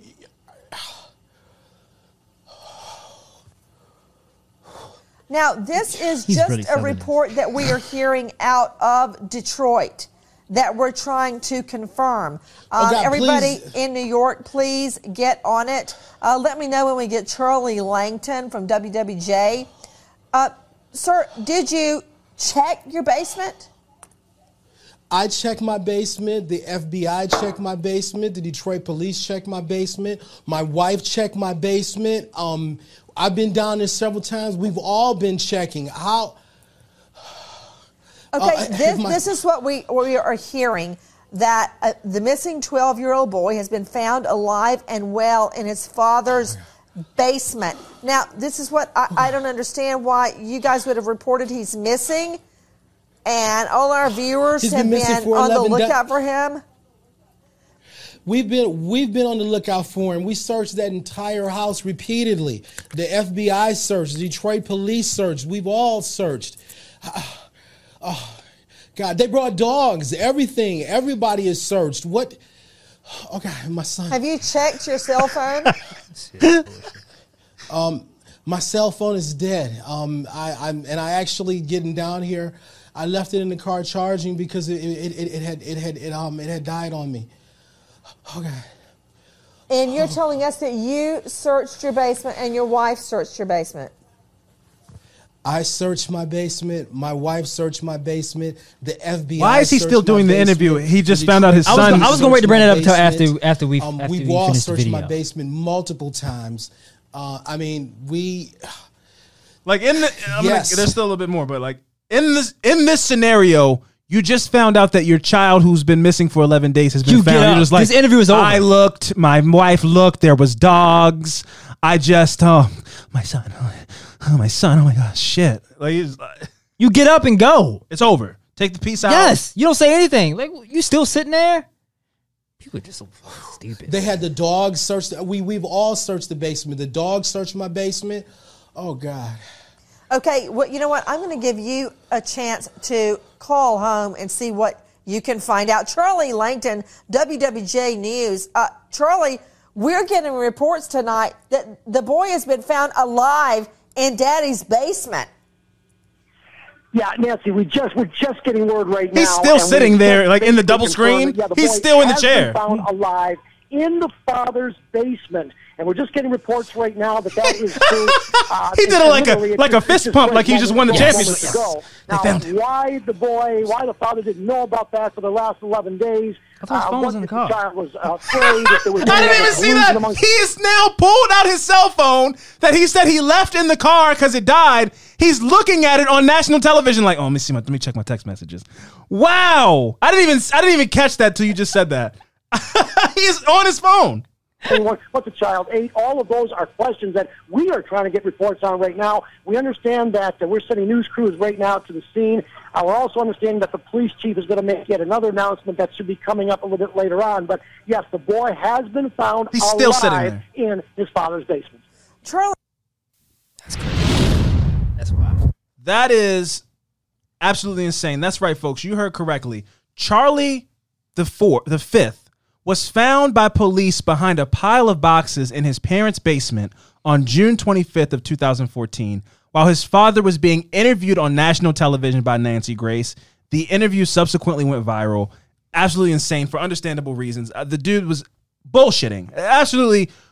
I mean, you want to talk about uh people not you know displaying their emotions how people expect them to on, on you know you know because i hear that argument a lot oh he didn't cry but oh but he didn't do anything wrong. He just didn't cry because that's not how he shows his emotion. Yeah.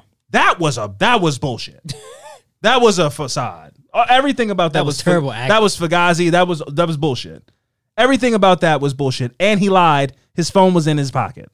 Shout out to Nancy Grace for not like wilding his ass out. Or shout out to Nancy. Grace. No, shout out to see, see, Nancy Grace is messy, and that's why I fuck with Nancy Grace. Because anybody else might have like gotten that news and fumbled and got, let him get out. Like, oh my god, I'm sure you want to go check on. See, what she's like, why would you not know this? She's asking questions that like keep him there. It lasted another two minutes after she told him that they just found out that his sons are found. Yeah. Why wouldn't he get up and leave? Because she kept him there with the hypnosis, with that buttery, uh, uh velvet biscuit voice. Shout out to also shout out to Mac, man. It's not Nancy like, Grace not is- like Mac though. Nancy, yeah, Nancy Grace is no Mac when it comes to the Cheryl McCollum. Shout out to Yeah. Cheryl McCollum, uh, my future ex-wife. She uh that velvety, buttery smoothness, and also is out there getting shit done at the same time. A Yeah. boss. Not that Nancy Grace isn't, but I'm just saying when we talk about the velvety texture of that southern drawl, nobody does it like Mac. Yeah. Yeah, so shout out to Mac, of course. But she was able to hypnotize him like this, like the snake in the basket, like, and he sat there through the whole thing while she's talking to another dude, and they're talking about him. oh my God, Charles, another Charles. I think they said I think it was David. I can't remember, but she's like, David. How could he not know that the kids were in his basement? Yeah, Nancy, we're trying to figure that out now. We don't really know why the kid was in his basement and he wouldn't know that, but those are questions that will be answered in the next couple of days. I mean, his father is definitely the number one suspect right now. Absolutely. We can't understand why he would be doing this. And he's still sitting there in the chair. Still doing faces. Oh, wow. Yes. Oh my God, they found him. Yes.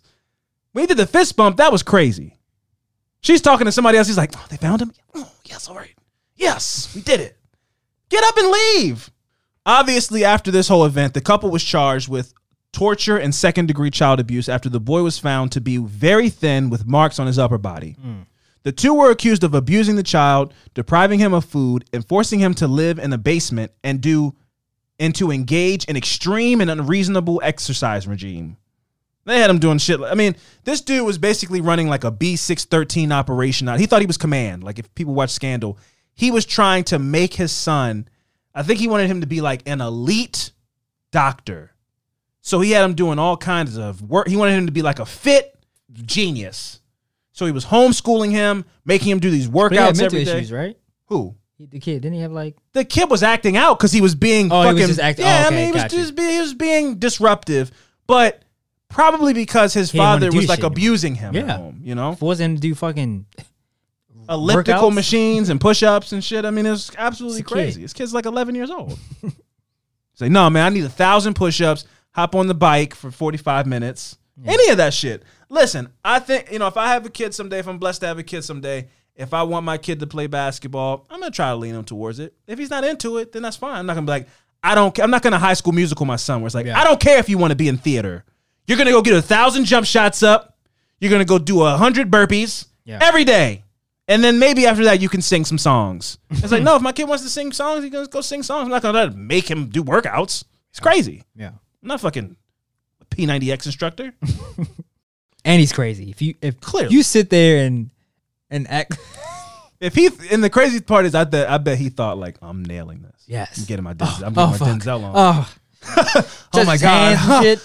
Oh, woof. Like things that people don't say in real life. Oh, shoof. Like he's making noises, like sighs of relief, like in real life. Oh, whew. Oh my God. Oh, thank God he wiped he wiped sweat from his brow with the Yeah. back of his hand. Yeah. Oh, whew. And what year was this? 2014.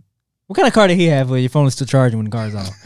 Yeah, I don't even was that technology even available I don't then? think so. Not yet. you could just charge your phone in the car with the car off. Come on. Your son is missing, and you don't bring your phone with You you at all times. You, yes, you're not readily available. Your phone's in the car, and your car in 2014 has an independent battery that runs when the car's off. That's wow. Most cars don't have. You gotta have a really nice car where it's like, oh, my car, my car gives juice to, throughout the USB ports. Yes. When I'm out, when I'm not in the car.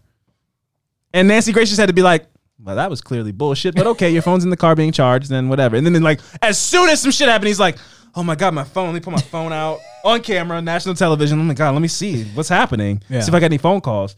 I wish you would have looked and been like, I thought you said your phone was in the car. yeah. Talk about being blindsided. Yeah. Oh man, he wasn't ready for that one. he was on there He prepared. All the energy that he did for the show Yeah. was to go. And again, I'm going to get into why why this is controversial for me and for a lot of people and my description of what I'm about to say. But Mm-hmm. like, he was prepared to go on there and be like, "Help me find my son, please. He's Yeah. missing." That's what he was there to do. And then in the process of that, they go, What do you the, the calls coming from inside the house. we found him in your basement. Yeah. And then it's like, well, no, okay. Well, I did a monologue in the in the in the car before I came. I was ready to do my acting. Oh God, no! I can't believe it. Yes, they found him. Thank the Lord. It just was all ter- It was all just like, what are you doing? Get leave. Yeah. Just get up and leave. He had the option to do that the whole time. One of his arguments was that the producer was in his ear being like, hey, whoa, relax. We're on national television. Don't get up and leave. Oh, really? But so what? It's because he. You knew. just found your son. Yeah. Get up and leave. Take the earpiece out. Leave. Yeah. Fuck this interview. You didn't have to be there. Why do you have to listen? Who are you, producer? Yeah. Right. Right. You're gonna ruin the show. I don't care. I don't. Why would I care? Why would I? Why would I care about that? Imagine your child's missing for 11 days, and the and you you find out that your child's been found in your house, but you whatever disregard. You didn't that. know? You didn't know. Let's say you didn't know. yeah. And when you're about to go like, what the fuck, get the fuck out. The producer goes, whoa, whoa, whoa, whoa, whoa, whoa, hey man, whoa. We still got about 10 minutes left in the segment. Fuck you. Uh, All the shit's getting. I'm knocking everything over. i get out of my way. he went, okay, no, I have to wait till the next commercial break. So I'll sit here. I'll, I'll talking and shit I'll sit like- here quietly and wait while she's talking to someone else. yeah. At least get up at that point. So in a preliminary examination, Charlie the fifth, the young boy, little Charlie, testified that the reason he went along with their demands and kept quiet was that, quote, I didn't think that anybody would believe me, the younger boy uh, said. He also said, I had been threatened before that she would kill me. Now, I'm going to get into all the pushback, but a lot of the pushback was the FBI did search that basement four times. Hmm. That wasn't something that Charles Bothell IV made up. Yeah. They really did check the ba- they checked the basement, and they didn't find anything. In those 11 days, they checked multiple times. They never found anything. Right. So I'll get into. So keep that in mind. Hmm. That part wasn't fake. They really did that.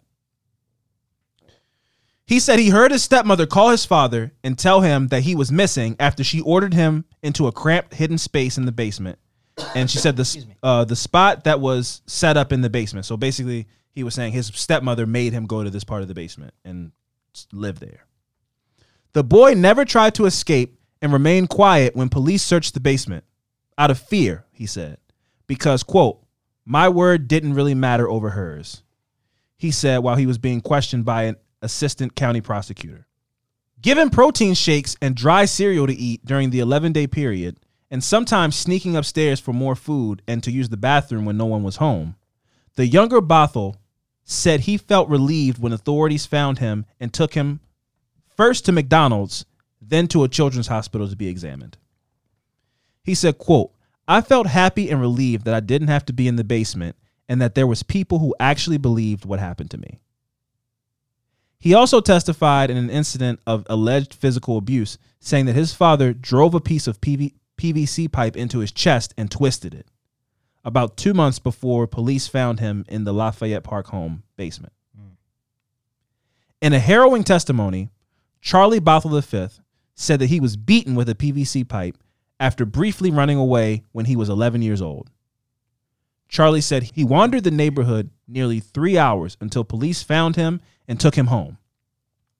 After police left, the boy's father told him to lie across the dining room table and hit him with a wooden stick and a piece of PVC pipe. Mm. He said after that incident of him running away, any whooping I had was done with the PVC pipe. He said he doesn't know how many times he was struck with the pipe in the years after he tried to run away in 2012, but he also said that he was hit all over his body with the pipe. He also said it was a terrible place to be. The way that I would be whooped and treated, basically, I had gotten so upset and depressed and sad about being there to the point where I had tried to commit suicide. This is a 12 year old boy. How could you harm your kids that way? harm them. But again, this is he's a megalomaniac. Allegedly, I'll get I'll get into the things at the end. But if I'm going off of the story, he's a megalomaniac who wants his he because this guy's a registered nurse, and there's nothing wrong with being a registered nurse. But for you to be like, he would say things like he's not smart enough to be a doctor, he's not disciplined enough to be a doctor. You're trying to live out He's things, your failures. he- You're trying to live out your failures and shortcomings through your son. Yeah, you can't You're not in the best shape, so you want your son to have like abs at Yeah. 11 and be in fantastic shape and be a doctor and all of these things that you wanted for yourself that you didn't accomplish. You're trying to force your son to be. Yep. And we saw this. We saw this with Michael Jackson. We've seen this Venus and Serena where you you have to dr- you have to force you don't have to. But we saw it in Tiger Woods. Tiger Woods was like hypnotized. His dad like hypnotized him. But in a lot of success stories, you hear about these overbearing, toxic parents. Mm. And I'm not saying that that's okay, but I'm just saying like I think maybe he maybe he thought, "Oh, I'm I'm not abusing him. I'm pushing him to greatness." But that's his sickness in thinking that it's okay what he's doing. Yeah. Because think making an 11 year old You have to drink protein shakes and do a thousand push ups and sit ups and elliptical machine workouts every day is insane. Yeah. Especially if they didn't ask. Maybe if your son goes, No, I want this. I I, wanna be- be an Olympian. I want to be in the NBA. So push me, dad. Yeah. But if they're like, I'm tired, I don't want to. No, get up. That's that's where it, it it turns into megalomania and you know the, this this this vanity and, and and all these you know these problematic mental issues that he clearly had and was putting onto his child. That's where it goes somewhere dark. Well, I think I don't think um pushing them is a bad thing. No, but no. physically harming them Yes, is a totally different thing. yes. I've You said hitting like no. Yes, I've said multiple times in this podcast. I do wish, as an adult, that my mom wouldn't have let me be so decisive in Right. my in quitting. Yeah. You know, Yeah. I I quit so many things. Yeah. I was like the best. Qu- if there was a class on quitting, oh, I would be the best quitter. I was fantastic quitter. Because it would be like you you. Oh, I like fake injury? Huh? Think like fake injury or some shit? yeah, I did fake an injury. Yes, I did. Uh, I went to the Art Monk Football Academy. It was an overnight camp. Yeah. Let's go on a little. We're going on a little, de- little detour. went to the Art Monk Football Academy. I was thirteen. But say 12 years. I was 12 or 13 years old. I went to, to be a tight end because I was like, well, they are kind of like, they don't have to do as much work as a wide receiver, but they get to get some shine every now. They get to catch the ball, but most of the time you're out there doing some blocks. This was before the explosion of like multiple tight ends on the field and tight Yeah. Mm-hmm. ends being like a crucial part of an offense. At this point, when I was 12, a tight end caught like five passes a game, and then most of the time you just go like, "Hut!" You just push, you just push the guy in front of you a little bit, Yeah. do a little bit of blocking. So I went there to be a tight end. I was they they gave me like offensive lineman pads. Yeah. So I had like huge, Huge pads, pads. yeah. And, And I you're big for your size. And I was big for my size. So they were but in that world, which is, is gross, the football Yeah. world, they're like, this dude's got dude, yeah. Gotta look at the gams. Yeah. Like they treat you like livestock. They're like, Yeah. look at his arm. You're like, this dude, man, we gotta get this dude on a regiment. Right. So it was all they, I think they saw they were Potential. like potential. They were like, Yep. yes. And then I went out run, one play. So, so I did a little move, boom, boom, and I tackled a kid, but I went neck and shoulder, and I got a stinger in my uh my trap. I got a I got a stinger in my trap, and I didn't play it again for the rest of the. Uh, I was like, oh my god, Yeah. mm, I can't. And they'd be like, they called me Big Orange because I had those big giant pads on, and they had the little. Uh, the little penny tee, Yeah, the little penny- netted yeah. Netted jersey over that. It was a big orange jersey. So they'd be like, Big Orange, you good to go to for practice today? I'm like, oh, the stinger, coach. Oh, damn. Uh, yeah, I'm gonna just go get some pizza because they had, they had uh they Domino's pizza was at all the lunches. So I'd be like, I'm gonna go refuel on some pizza and uh, you know do some do some re do some rehab, stretch out the stinger. I'll let you know how I feel for evening practice because it was like two a days. guy, It was two a days. I'm like, ah, yeah. mm, then, then- that pizza. yeah, it was. This was like a this was like a Thursday to a Monday camp. So this happened day one. this happened Thursday. This stinger. By by Friday night, I was good. So we're talking about Saturday, Sunday, and then Monday they give out like Yeah. most improved. They do like a whole like a graduation type of thing. most improved, hardest working guy. So you got to go. There's no workouts that day, Yeah. but it's a whole ceremony. So s- Saturday and Sunday, I was just playing the game. Yeah. Big Orange, you good to go do some some pu- some push ups or something? Ah, Damn, I I can try.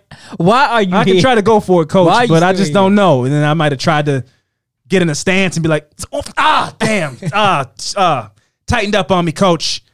I'm gonna go grab some. Uh, I'm gonna go grab a slice and uh, th- hit the hot, hot water spring, and um, come back to you. I'll check back on you for night practice. Yeah. There was always practices and scrimmages, and so there was always an opportunity for them to go, Big Orange. Yeah. you good to go? Well, it was like a development camp. Yeah, yeah, I guess so. Yeah, I was, I'm like, they're always working out all the time. Why would they relax? They're always every day. They're like multiple times. Like, yeah, well, everybody's here to try to get better at football. Yeah. Not eat slices of Domino's. No, it's like. I, that's why I was there. Nobody else seemed to be on the same page as me. I was like, why are you guys? What are you guys here to play football? It's pizza here. No, It's man. We work. We would wake up early, and this was when uh, the old Oh, one of the shit. TV land would still play reruns of Happy Days. Uh. so I would wake up, get me like some breakfast pizza, and then it was a lot of pizza, and then watch re- and then I watch Happy Days, and then they'd be like, "It's time to hit the field," and I'd be Yeah. like, "Oh, I need I need a red jersey, coach. I'm on You uh, on I'm on vacation. injury reserve." You on vacation. But it was the worst vacation. We were staying in fucking c- community college dorms. It was a terrible vacation. My mom just wanted me out of the house. Yeah. I'd never played organized football in my life. She sent me to a football camp. Did you want to go? No. She's like, guess where you're going? to a football camp. I was like, I never even mentioned this ever in my life. Why would you send me to this? Was this a Christmas gift? Don't even get me. Don't even get me started on Christmas gifts I've gotten. Don't even get me started on that. It might as well have been a Christmas gift. I've gotten some unusual cri- Christmas gifts from my Oh, mom in my life, but this one was a doozy. I never even mentioned. I hate football. Playing football, we learned this early on. Like I used to, I used to, we used to love playing football. And sorry for the tangent, folks. I'm gonna get back to the story. we used to love playing football, but then at a point you go, every time we play football, I get hurt. Yeah. So I learned quick. I was like, I'm a basketball. Yeah. And then after I had that realization, she's like, "Guess where you're going? a full contact football camp hosted or uh, under the name of a Washington Redskins uh, wide receiver Hall of Famer. I I've don't even, even heard of I don't know any of this. People are all excited to get autographs. They're like, look, I'm Bart Scott. I was like, "Yeah, uh, great. Yeah, cool. I got an autograph football. Gone. Oh, Man. You know where's that? No. I might have took that ball outside and thrown it around. Signature all smeared. Yeah, oh yeah, I fucked that ball up, man. I just was like put that in a display case. Yeah. I'd be like, you want to go wide? Dog chewed it up. That ball's gone. Why did I go to the camp? I demand. I need answers for that. Go ask. It was. it's gonna hurt my feelings. She's like, "Ah, you just were breaking shit all the time, making donuts out of the bread and eating all the. To keep buying all these Rice Krispie treats and shit all the time. We just needed a break. We just needed like three days of you just gone. Oh shit. So we thought it'd be like a reward. You get to go run around with kids. Like, I didn't run once. I ran once. I'm sorry. I, I'll take that back. I ran once. She knew you got hurt. Did she know? I'll be calling her all the time. Like, she's like, yo, you, you think you'll practice tomorrow? I was lying to everybody. I don't know. Uh, I'll try. I might try to give it a go, mom. The stinger, though, I didn't even know what that was. The the the nurse told me that. I was like, yeah, I tried to tackle him on my neck bent. She's like, oh, a stinger. I rode that diagnosis for 72 hours. Yeah.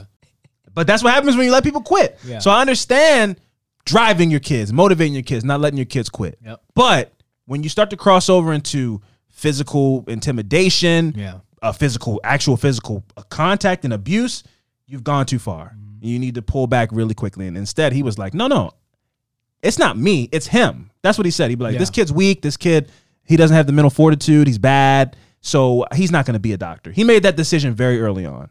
So what he was what he said in a text message to his wife that they found that they brought up in court was, "Let's get this money together so we can get him the hell out of here," which meant send him to military school. Mm. So they were ready to get this kid the fuck out of here. So all these like, oh my son, oh my god, oh, they were ready to fucking ship him out of there Cause they. Cause he didn't. because he didn't want to do a four thousand elliptical cycles and whatever. four thousand, bro. I can't do that now, man. That's crazy. Grown ass man. 12, 11, 12 years old, man. do twenty a day or something. Could have did some. Come on now. A light workout, man. It'll go a long way for a kid. right. He's a kid. So this part, this part is everything I've said was insane, but this part's crazy. Charlie said he lived with his father and uh, stepmother for about two years, beginning in November 2011. He attended school in the fifth grade for about one month before switching to homeschooling in December of 2011. So one month into moving in and going to school with his parent, with his dad, he was pulled out of school. Hmm. His father taught him at home using two English and science textbooks taken from an elementary school. When he returned to traditional school for seventh grade in September of 2014, he had trouble keeping up because his father doesn't know what the fuck he's doing and tried to teach him for multiple years with textbooks from fifth grade. Uh, Charlie uh, added that some things I just wasn't taught or just didn't know. Yeah. So he gets dropped into real school. They're like, you know, do you know about algebra? Like, no. No. Um, what is that? yeah, uh, but I know who George Washington is. Like, great, that's that's great, but This is do you know anything more than that? No, we just really hammered home the founding fathers. At home, his father probably was like, "You're gonna be better than everybody else, and work harder than everybody else." But it's like, but you're you're teaching him like rudimentary stuff. You're not. What do you mean? Yeah. You want him to be something that you're not uh, allowing him to flourish into. You're actually holding him back from being the thing that you want him to be so bad. Right. Homeschool. You know how arrogant you have to be to think you're gonna homeschool your kid and you're not a teacher. Like I wonder how homeschool works though. Do you do you have to as a, as the, as the parent do you do you get like a you got to order something from the public school something like a I don't know. textbook? I'm sure. wonder how I, that I would love to hear from some parents who do Yeah. homeschooling because I'm. Sh- I would assume if you're not a like an accredited teacher, Yeah. then you have to have like a teacher come or something, like a tutor or something. Or is everything is just textbook? Is everything just like also, like, work- are you an work- accredited graduate if you graduate from homeschool? Could you graduate from homeschool? I'd love to hear. Like, please, you do that and then homeschool you gotta parents. take it to I don't know. I would- Like a yeah, I GED? know. Yeah. Maybe there's something like higher, something other than the GED for homeschool kids. Like you get to take this test, and then you're it's a it's a high school diploma, not a GED. Or you just or it's just homeschool and then when they take like exams at the end of the year but I feel like that's graduate, GED. they just go in I don't know. They just go and take the same exam. I don't know. Let us be uh, uh, home, homeschool homeschool parents. Reach out to us. Let us know how that whole thing works because I'm I'm fascinated by that as well.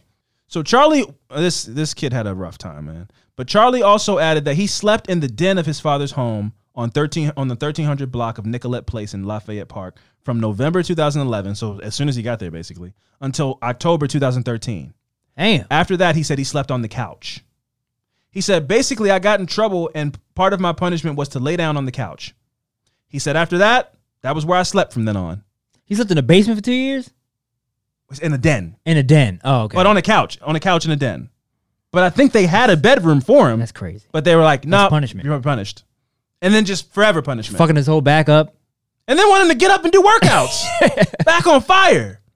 That's crazy.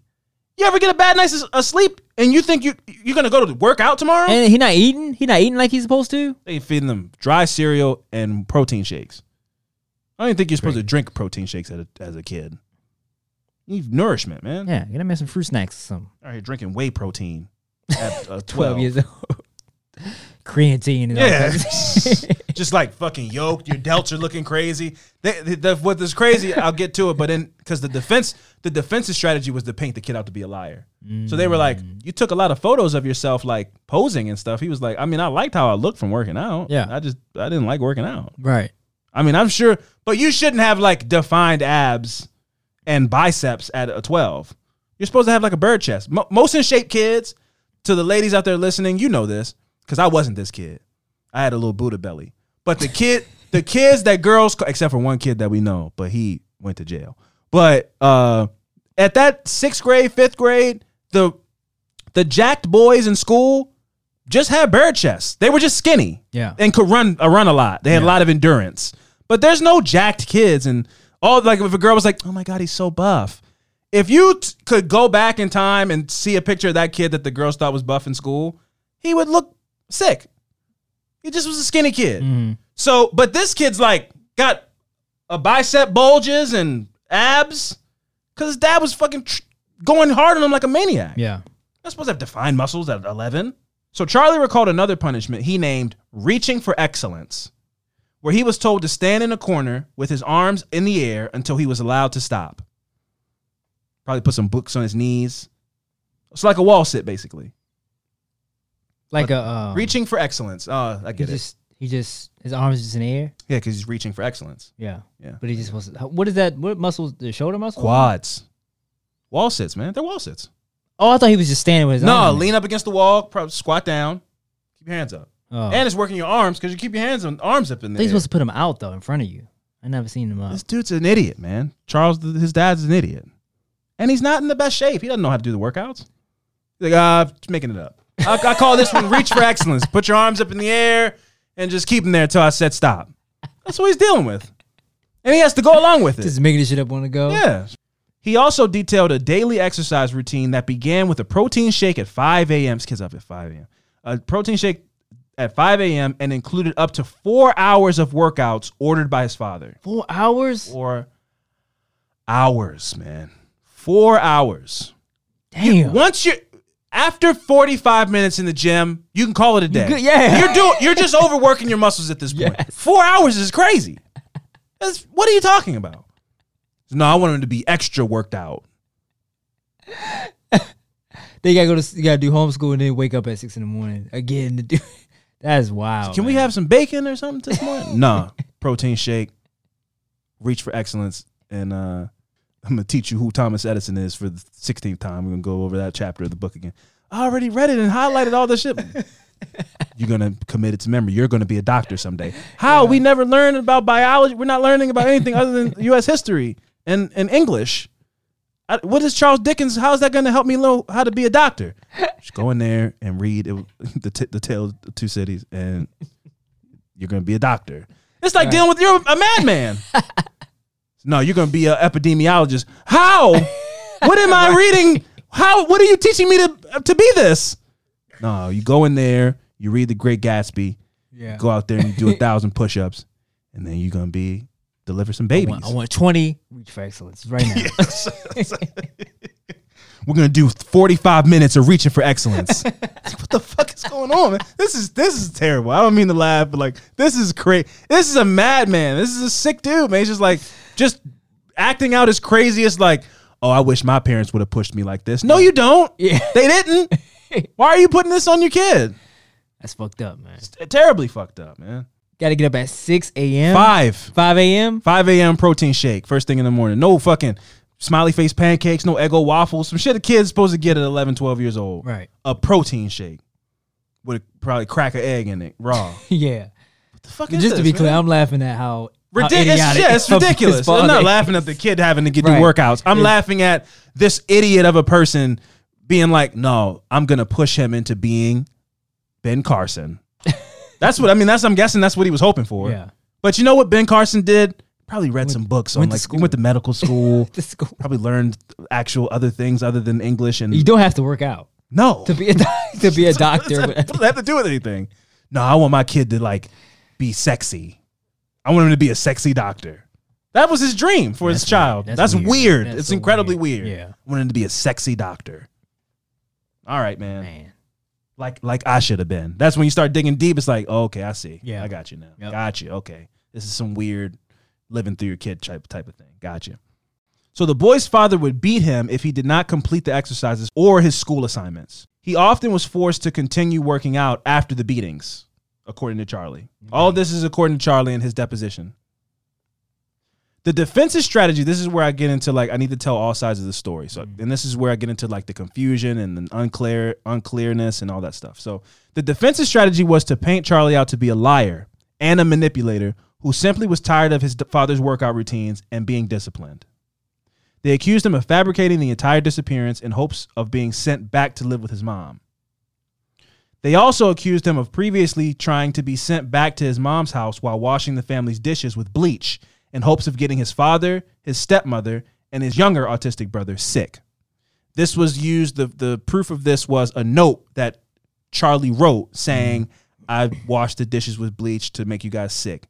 Charlie said, My stepmother made me write that. That makes sense to me because he could have just been a dumb 11 year old kid that was like, I don't know, we ran out of dish soap. So I used bleach. Yeah. And then she found that she could smell the bleach and she goes, You tried to, why would you, like, you know, scolding him, why mm-hmm. would you wash the dishes with bleach? You could make us sick. Yeah. Go write a note a thousand times.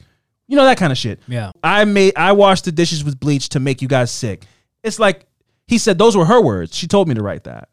Now, here's my pushback on the other part of the defense. Not pushback, but like I kind of see where they were going. Mm.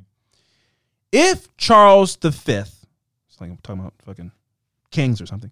If Charles the, I'm sorry, if Charles the Fourth was abusing his child, endangering his child, whatever, why would he fabricate that he was missing?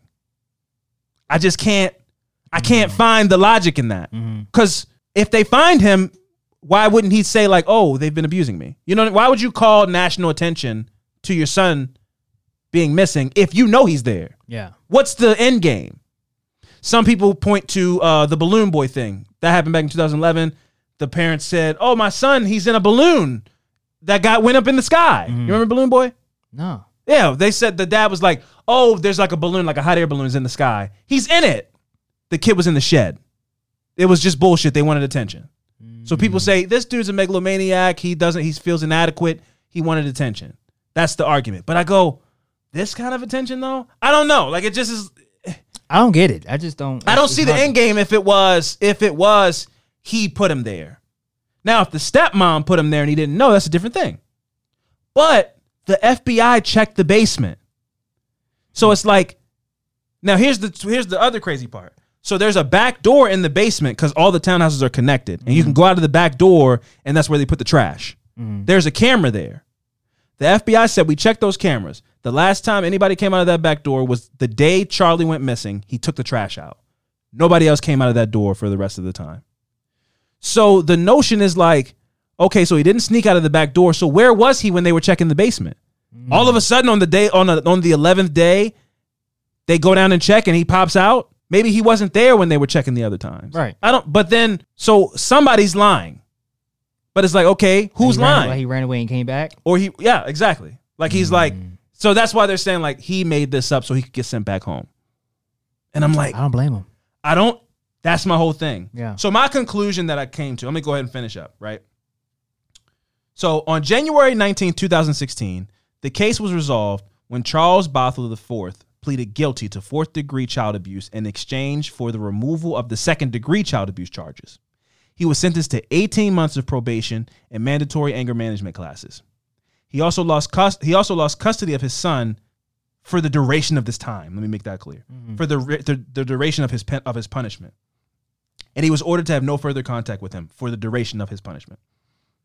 Monique Dillard Bothell, they also divorced, by the way. Monique and Charles IV, they divorced. And he lost his job. Whole life was ruined. Monique Dillard Bothell reportedly accepted a plea deal earlier as well, uh, but the details of this were not made public. It was also reported that her record would be cleared after six months if she stayed out of legal trouble. So they even expunged the child abuse off her record. And six months probation, and then it never happened if you don't do anything wrong again. In 2018, Charles IV attempted to sue Nancy Grace for defamation of character, and I'm not sure how this played out. But this is one of the more unusual stories I've looked into because I just believe a little bit of each side of the story, Fran. Mm. You know, it's like they say it's three sides. Every it's three sides to every story. It's your mm-hmm. side, their side, and the truth. Right.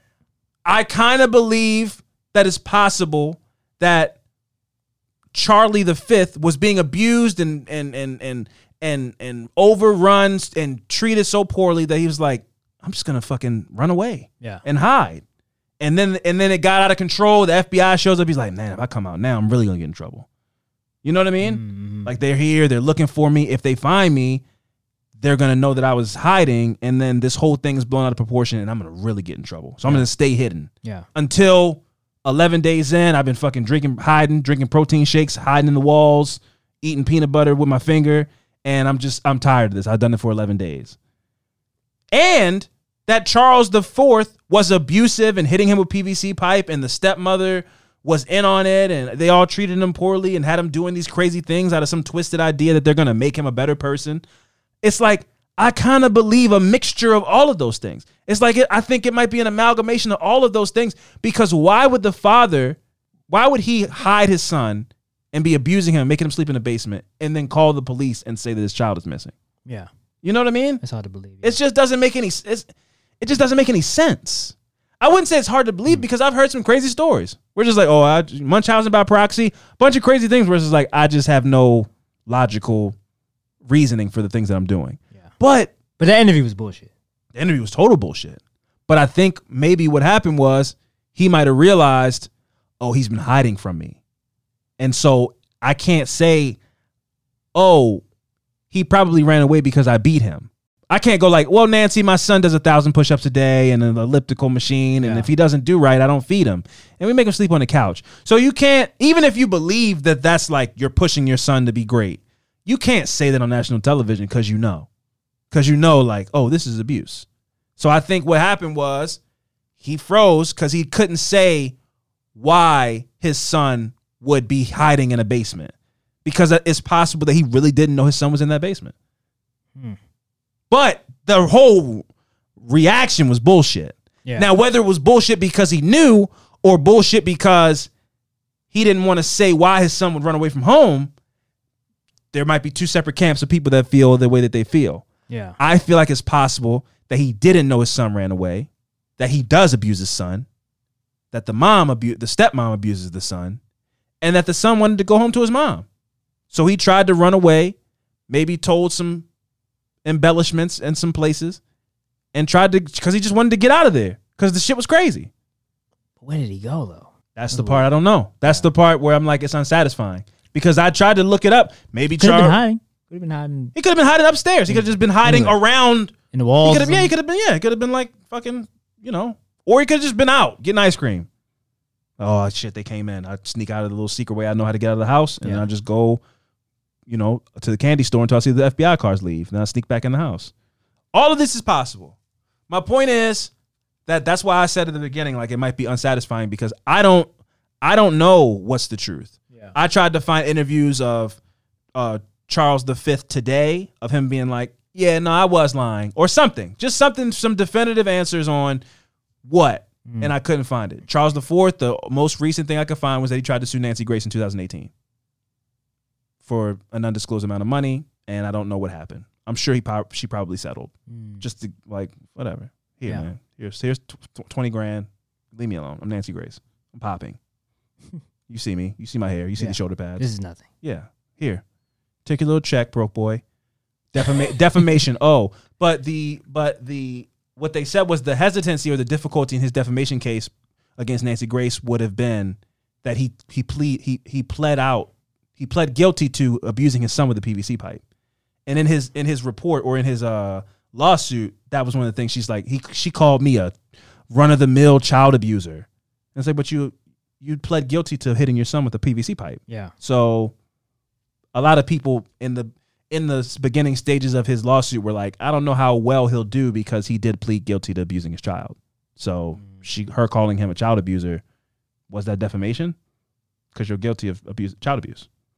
So I don't know. Crazy story. Absolutely wow. wild. Yeah. Um I don't I don't I, I, I wish I had closure for everybody, but I don't know what's the truth.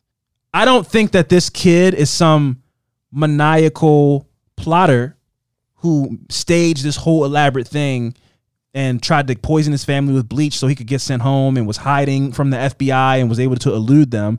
I think that these were the if this if this kid was lying or hiding, I mean, or and maybe fabricated some stuff, I don't know. He was doing it because he was scared to live with his father. And that's not the same thing as like I don't want to be here anymore and so I'm going to gone girl my dad. I don't believe that his his son is just like, "Oh, I'm going to make up this whole thing. I'm going to pretend to be dead so he'll get in trouble and then I'll get to go home and be home with my with my, with my mom." I think it was a, the desperate acts of a kid who was tired of being abused. Yeah. But it's also possible that some stuff got made up. So that's th- those are the answers that I have. I'm really sorry, but yeah, that was the story of Charles Bothell V and Charles Bothell IV. And uh, yeah, man, fucking crazy story. It had some um, remnants of Gabriel Fernandez. If I said this, if I if I if that's not the proper name, I'm sorry. But there's a Netflix documentary about a kid who you know Child Protective Services kept coming out and Yeah, I saw that. yeah, and he eventually was abused to death. Yeah. It's crazy that you could do that to your own kid. But what we're gonna do is we're gonna get into these good vibes, pick the spirits up.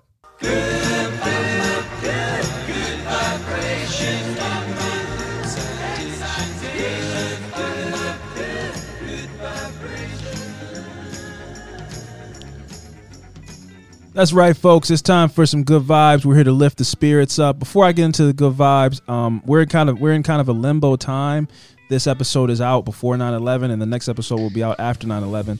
So I just wanted to uh, give a very incredible and special thank you to all the veterans who've been fighting in the war in Afghanistan, who we lost in the war in Afghanistan, the war in Iraq, all those incredible fire department workers and um, emergency response people who we lost on 9/11, and the people who lost their lives um, in Flight 93 and the other flights that crashed into the Twin Towers. It was an incredibly horrendous day that should never be forgotten. But what, al- what also should not be forgotten is that this country sent a lot of people's kids to die in a war that they could not justify. And now that's over. And there was no headway made. And a lot of people feel empty that they had brothers and sisters that gave up their life for a war that didn't really have any real direction and now it's just kind of over so something to think about and uh, on 9-11 maybe just keep that in your heart and keep that in your thoughts and you know. But anyway let's pick things up. Fran my uh, good vibe story is actually about a, a, a video that went viral. This restaurant decided to make uh, this woman who doesn't have her sight make her birthday extra special and happy because what they did was they made her a very special uh, after dinner dessert. Creating natal Felicate, oh, oh, Jesus. Felictations in warm liquid cocoa was nothing new at London's Luciano by Gino. This is so expensive. I, this this whole con- this whole sentence is expensive. By Luciano Gino de, de, Campo, de Campo restaurant. But for the birthday girl Nat- uh, Natalie Tepa, who is totally blind, the best wishes were spelled out in braille. What gave the message an even greater meaning was that there was no advanced planning involved. When the restaurant crew learned uh, the dinner Tepa was sharing with a friend, Claire Sarah, was a birthday celebration, they took it upon themselves to find and recreate the Braille translation that summed up their, be- their best wishes in well chilled chocolate. Tepa could barely believe her fingerprints as she traced over the over the raised confectionery dots. She said, My mind was blank for a second, and then I was like, Is this Braille? I've never had anything like this happen before. It was wild. They really went above and beyond. Dinner companion Sarah recorded Tepa's delighted reaction, posted the jubilant footage to TikTok, and it went viral. I saw it. It was a beautiful feelings, emotional, all that kind of stuff. While restaurant manager Giovanni Gallucci maintains that the impromptu gesture was simply part of the customer service they strive to extend to all of their patrons, clocking in with the, with close to 16 million views to date, Damn. the internet judged the extraordinary act of kindness as extra special. As Tepa told today, the fact that people have responded so much and so well to it just shows how much the world needs kindness right now. How much the world needs a message of hope. Needs to see people doing things and going above and beyond for each other. The viral caption reads True kindness still exists. That's what the video was captioned. To paraphrase M&M's iconic tagline, that's one message that's sure to melt in your hearts and not in your hands. So uh, shout out to Nice. yeah, shout out to Judy Cole who wrote that message, and shout out to the lovely patrons of that restaurant, and shout out to that restaurant, Luciano's, man, in London. A fantastic feel good story. Yeah, it's great. Um, so mine good vibe this week is uh, a pregnant uh, Afghan woman who boarded a U.S. evacuation aircraft gave birth in the plane, and the baby girl was named Reach.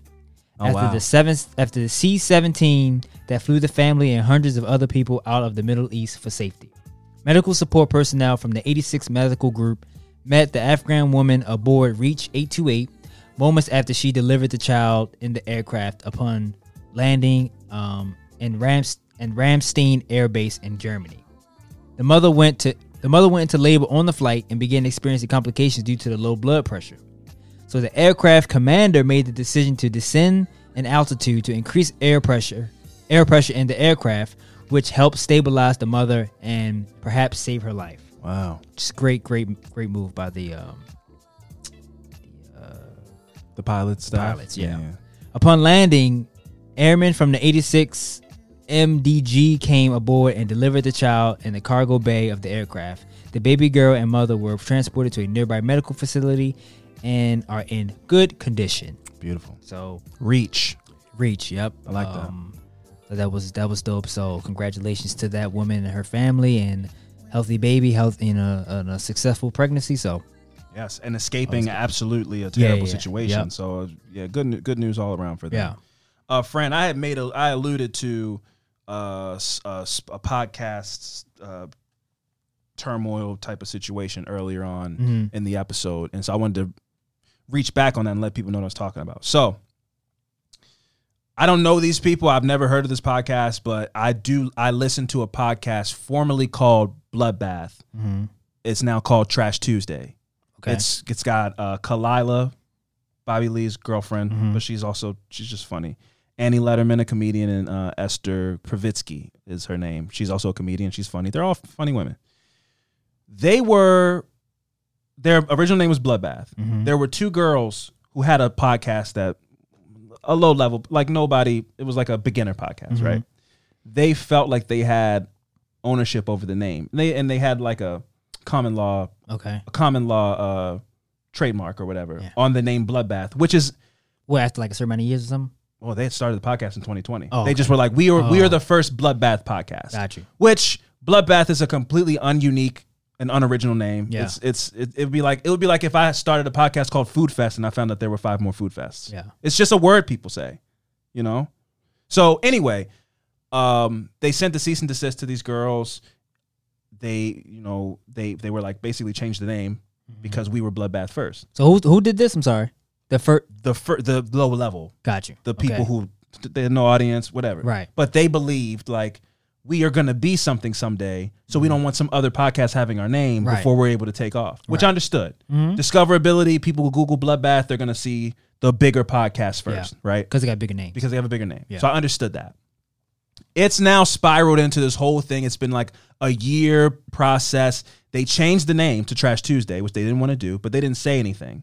So the the- low level podcast. no, the, the big podcast. Okay, they changed- Khalyla gotcha. and Annie and Okay. they changed their name, Got you. but they never said like why. Mm-hmm. So the girls were like still messaging them. Mm-hmm. Hey, so we saw you. We, we saw that you never said why you changed the name. They kind of what they did was they were right legally Mm-hmm. because they had the name first and they had the common law. Tr- all that stuff was legal, I guess. I just don't think it was a very original name for you to go through all this about. Yeah. If there was another affirmative murder, I would be like, we're gonna sue them. Yeah. But if your if your podcast is called like Gold Rush, it's just a word that exists. It's just you can't own it. Yeah. Right. So I, they kind of lost me with how far they ca- and they kept messaging the producer like, "Hey, well, we know that you guys are gonna do merch. So how about you do Bloodbath merch and we'll let you lease out the name Bloodbath." From us, since we own it, and then we'll get forty percent of your merch that you do, but you can do Bloodbath for your listeners. They can have it. Mm-hmm. They just kept like asking for more stuff, Yeah. right? And But they changed the name though. but they changed the name. So they should have quit while they were ahead. Yeah. We got it. We did it. But they didn't get a public apology. They did They they, just they just they, they changed it, but they didn't say why they changed it. Okay. Which is like They wanted publicity. if you just wanted the name changed, they changed the name. And this is my understanding of the thing. My whole point of this is I'll get to my point of why I'm saying this, right? So what happened was Annie, one of the girls on the podcast, the mm-hmm. big podcast, mm-hmm. she blew up this past Tuesday. Said the whole thing. These girls, they do this, that. It's a true crime podcast too. So she flipped it into like, and it is like it's a distasteful name to call your true crime podcast Bloodbath, right? But my point is, they poked the bear. Mm-hmm. The bear bit back. And now they are being eviscerated. Their Apple Podcast reviews are down to like 1.5. It's just a mess. I've been, I mean, they every one star, everything's trash, quit, your podcast sucks. And so I'm I just want to say, like, if there's anybody who's listening to this who knows them or or is a fan of their podcast, reach out to them and just check on their mental health and their mental well-being because while I don't agree with all the steps that they chose to take and I probably wouldn't have poked a podcast that's bigger than me that has an audience that they could like turn on me at any point. And I'm not saying that's what they did because So- they the whole time they were saying like guys, don't leave them negative reviews, but this has been happening for a year. We've been dealing with legal litigation with these people over a name that's like is a common use all the time. But we're done not saying anything, so we're gonna say something today. But don't bully them. But that's what's mm-hmm. happening. It happened. Like of course, that's what happened, right? Damn. What were you gonna say? No, I was just trying to clear up. So they just kept. They just wanted. They wanted them to to see the reason why they changed their name. Yes. They also said you can either lease it or you can buy it for a hundred thousand mm. dollars. Oh shit! Which is like And they just kept. They kept asking them over like for like. but they just kept asking for new things. new stuff. Oh okay. We changed the name. They're like, we're not giving them a hundred thousand dollars. Yeah, we so we'll the change the name. Okay, well, we we still are watching you, and we saw that you were talking about doing merchandise. I know your fans loved being Bloodbath. How about you lease Bloodbath from us for a merch, a one time merch thing, and we'll split the the profits from Yeah. the merch 60-40 or whatever, right? Where it's like, who the fuck? If I'm them, I'm like, who the fuck are you? But no, that's how that's how they they felt. I'm assuming, and it just kept building and building and building. Yeah. So and then finally, this what happened over the last week, and I, you know, I'm, this is deep podcast stuff. People That's- might but- not have any interest. Yeah, in, but that just sounded like they got. they overplayed their They, hand. they wanted their name. They got their name, and it was like, let's see if we can get yeah, some money. see if out we can get a little something else. Eh, well, So they overplayed their hand. Yeah. I'm not saying that like I agree with anything that they did, but what I don't agree with is here's the thing about podcasting, right? This is a little advice for anybody listening that wants to do a podcast. If you're looking to make money and that's like the main reason you start a podcast, you're not gonna your podcast isn't gonna succeed. In my opinion, I could be mm-hmm. wrong. There might be successful people out there that tell you differently. Like, yeah, you should do everything like a business. But I don't I think that you need to like doing it. You should that's one. That's number one. Right. You should like doing it and then then have a business mind state. But if you start a podcast with the intention of making money, you're probably not gonna make money doing it. So it feels like that's what they did. Mm-hmm. And then they saw an opportunity to make a little bit of money, mm-hmm. possibly, and they overplayed their hand. yeah. That's what I feel like it happened. And if they want to reach out to me, I'll have them on the podcast. We can do an interview. I, I would love to get their full side and let them get their feelings out there because I don't like how it played out. Because here's what normally happens in podcasting world. I've talked to a ton of people who have come and gone. Work got too busy. Podcast, nobody listens to it. It's not taking off. Fuck it. I quit. Yeah. That's how most podcasts end Yeah. these girls don't seem like they had planned on ending their podcast, but it is ended. They've been, I mean, they can keep doing it, Yeah. but they've been relegated so far Their into ratings are in the obscure. Yeah, uh, they'll never recover from Yeah. it. Anytime they any mar- marginal success they ever have, the blood ba- or the trash Tuesday people, anybody who's found out, they'll come back Yeah. and dogpile on them some more. They're money grabbers. They tried to sue people over. and They're trash. They're aw- awful people. So they'll never be able to recover from this, in my opinion. Yeah. And that's not that's not a cool way for somebody's dream to get crushed. Because there was a dream of theirs. If you start a podcast, it's a dream of yours. You want to mm-hmm. do you want to talk on a microphone, you want to have a show, whatever it is, it's some kind of dream. And most dreams, I feel like they should die out by the people. They shouldn't be stomped out. Yeah. There's something there's something nasty about that to me. And that's why I wanted to say something. Because it's just something something about your dream being stomped out that just it doesn't sit right with me. And that's what happened. Now I don't blame Annie and Esther and Khalyla because I do feel like they kept their mouth shut. For, I didn't know for a long. I listened to the podcast. I like it. It's funny. Mm. But for a long time, I was like, why would you change the name to Trash Tuesday? That's Yeah. like not a good name. And they never said anything for months and months and months. But in the background, they're getting these messages that are making them even more Yeah. mad and pissing them off. And the the uh, in their mind, I'm sure they're like the audacity. Like who, we changed it. Why are you Yeah. still even messaging? Why are we still That's even it. Like should've been over. communicating? Should've been them? over, yeah. And it boiled over, and then boom, they did a five minute rant, Mm. and now these girls. But it's for me, it's like they could have done that at any point. Yeah. So they really saved them a ton of times. But they can't control what the fans do. Even if you say they don't, hey, don't do that. They're gonna do it. They're gonna do it anyway. Yeah. So that's why I say I don't blame them, but it still happened. Yeah. And that sucks. Because again, like I said, I don't agree with all the things that they did, even though technically and legally they were the bloodbath before they were. Mm-hmm. That's correct. But they changed the name and you you you kept trying to put your hand in the cookie jar. But they couldn't have known, no. Who?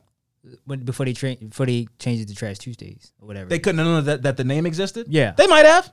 They might have gone, this is a true crime podcast. We're just a comedy podcast. We can both exist. Yeah. But it's easy for you to say that when you know you're the bigger one. yeah.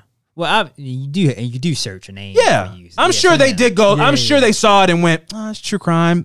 40, 40, uh, 40 reviews. Yeah. it's- yeah, well, well, whatever. That's a little dickish, but you know. It's, it is. I'm not saying like yeah, yeah, yeah. they didn't do anything wrong. Right.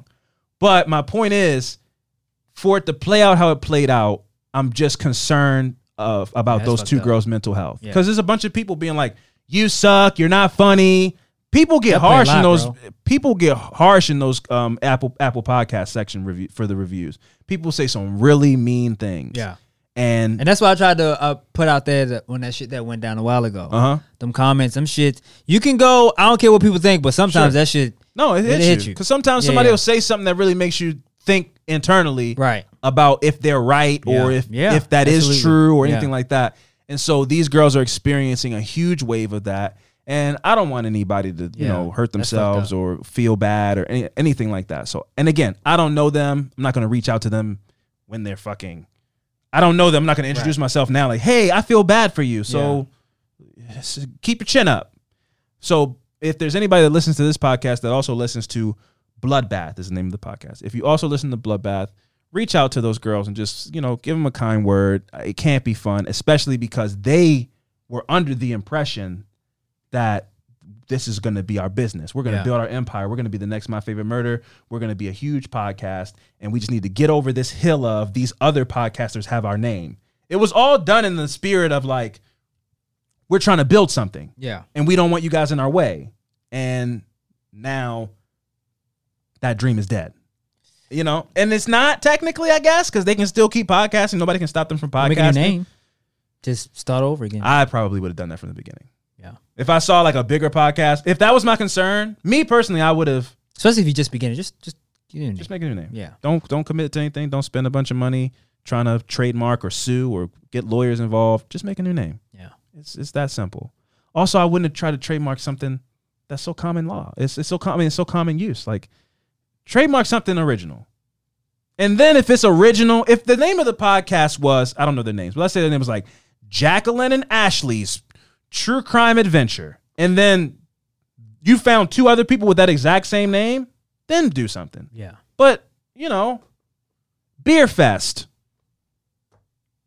You're not the first one. It's just people say it all the time. Yeah. You're not the, it's not original. But I'm not here to keep shitting on them. They're going through enough of that. Um Yeah, man. but Bloodbath if if if uh if anybody listening to this knows them or anything like that, let them know that there's people out there who saw what happened and feel bad and it's a rough go and that's tough. Prayers to them and hope that they're feeling fine mentally because I know what it's like, what those comments can do to people. Yeah. So prayers to them. Fran, before we get out of here, Mhm. No, there's no beating around the bush about new shows or anything like that. we are watching a show. Yeah. And you watched a couple episodes. First Yeah. of all, clap it up for you because Yeah, I'm very. You texted me on that Monday, and we're like, "Hey, man, I'm like a couple in. What are you on?" Yeah. So, Fran, I would love for you to let people know what are your thoughts on Nine Perfect Strangers. If you have anything you want to throw my way, that's cool too. But if Yeah. we could also just, what are your thoughts, and we could leave it at that. What are you thinking so far? First of all, where are you? Um, I'm caught up. What do you mean? I'm waiting for the next episode Like you're on like nine or something? because it, ha- it has to be released, right? Yeah, but like what episode are you on? I'm only on four. Oh shit! So you passed me. I'm gonna pass you then. Oh, you've been grinding. Yeah, See, I man. took up a hold on it because I Oh, didn't know. You should've- I thought I thought we was gonna watch it up until uh, before the ne- the new one come I out. thought we, you were gonna tell me. Oh my bad. I caught up to you because you said slow down. Yeah. I was like, all right, well, let me know when you get to four, and then whatever. Yeah. So now you're way past me. Yeah. Well, don't without spoilers. Okay. What do you think of the show? I think it's great, man. I like the show. I think my favorite character is maybe um uh uh what's her name? Cam uh Cam Camero? Camero is that the leader? Car- Carmel. Carmel's her name. Oh, the, Hall. the guy's wife. Oh, Regina Hall. oh, yeah, yeah, yeah, no, she's yeah. funny. She's I funny. think I think she's my favorite character. My favorite. I think he. I think she's great. I think that um, Melvin Gregg is great. That dude's journey is really the dude who's the husband who uh, got lottery money. Oh yeah, yeah, yeah. He was a like a tick. He was like a uh, Vine. Instagram he was like a? Vine Yeah, guy. yeah, yeah, yeah. And he was on. He's on. uh Snowfall. He's really Oh, shit. transitioned into like a, a legitimate career. Yeah. I'm really happy for that guy. But yeah, no, I think it's a, I like the show. you know what's funny? I've recommended so many better shows to you Than than, that? than this. So many better I shows. that I've been like, yo, this show. I've said it and meant it a lot of times. I like Nine Perfect Strangers. This is a cool show. Yeah. It's not one of the best shows I've ever seen, and it's definitely not one of the best shows I've ever recommended to you. Yeah. And that's so that's hilarious to me. You're like, I really like this show. I'm like, then you love the shit. The shit I really like. You love the shit I really recommend to you. But anyway, yeah. So Nine Perfect Strangers, man. I, I'm glad you like it. Yeah. Again, I've watched so many better shows than the show. So Give me another show. Snowfall. Just right, watch it. Just right, watch I'll it, man. It's one of the best shows on television. All right. It's so good. How far? so much how better far- than Nine Perfect Strangers. now? I think season five just ended. Shit. All right. It's so good. It's so it's such a good show. It's so much better than Nine Perfect. It's like such a good show. So yeah, watch right. Snowfall, man. watching. It's so good. Yeah. You like Nine Perfect Strangers? You're gonna love Snowfall. Violent, educational. It's about fucking drug cartels and shit. Great show. Great show. Talking about CIA bringing cocaine into the country. Great show. but uh this has been another episode of Affirmative Murder. I've been Alvin Williams, joined as always by my partner in true crime, Francel Evans. And we'll see you guys next week. Deuces.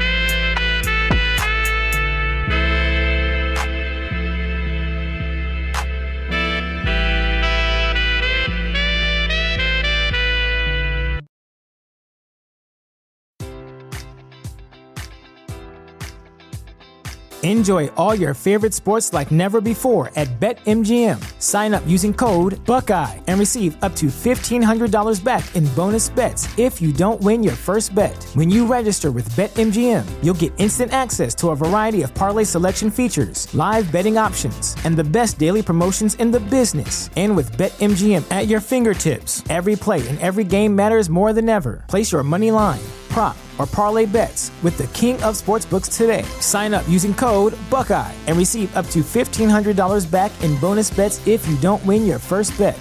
BetMGM and GameSense remind you to play responsibly. 21 plus and present in Ohio, subject to eligibility requirements. Rewards are non withdrawable bonus bets that expire in seven days. Gambling problem? Call 1 800 Gambler in partnership with MGM Northfield Park.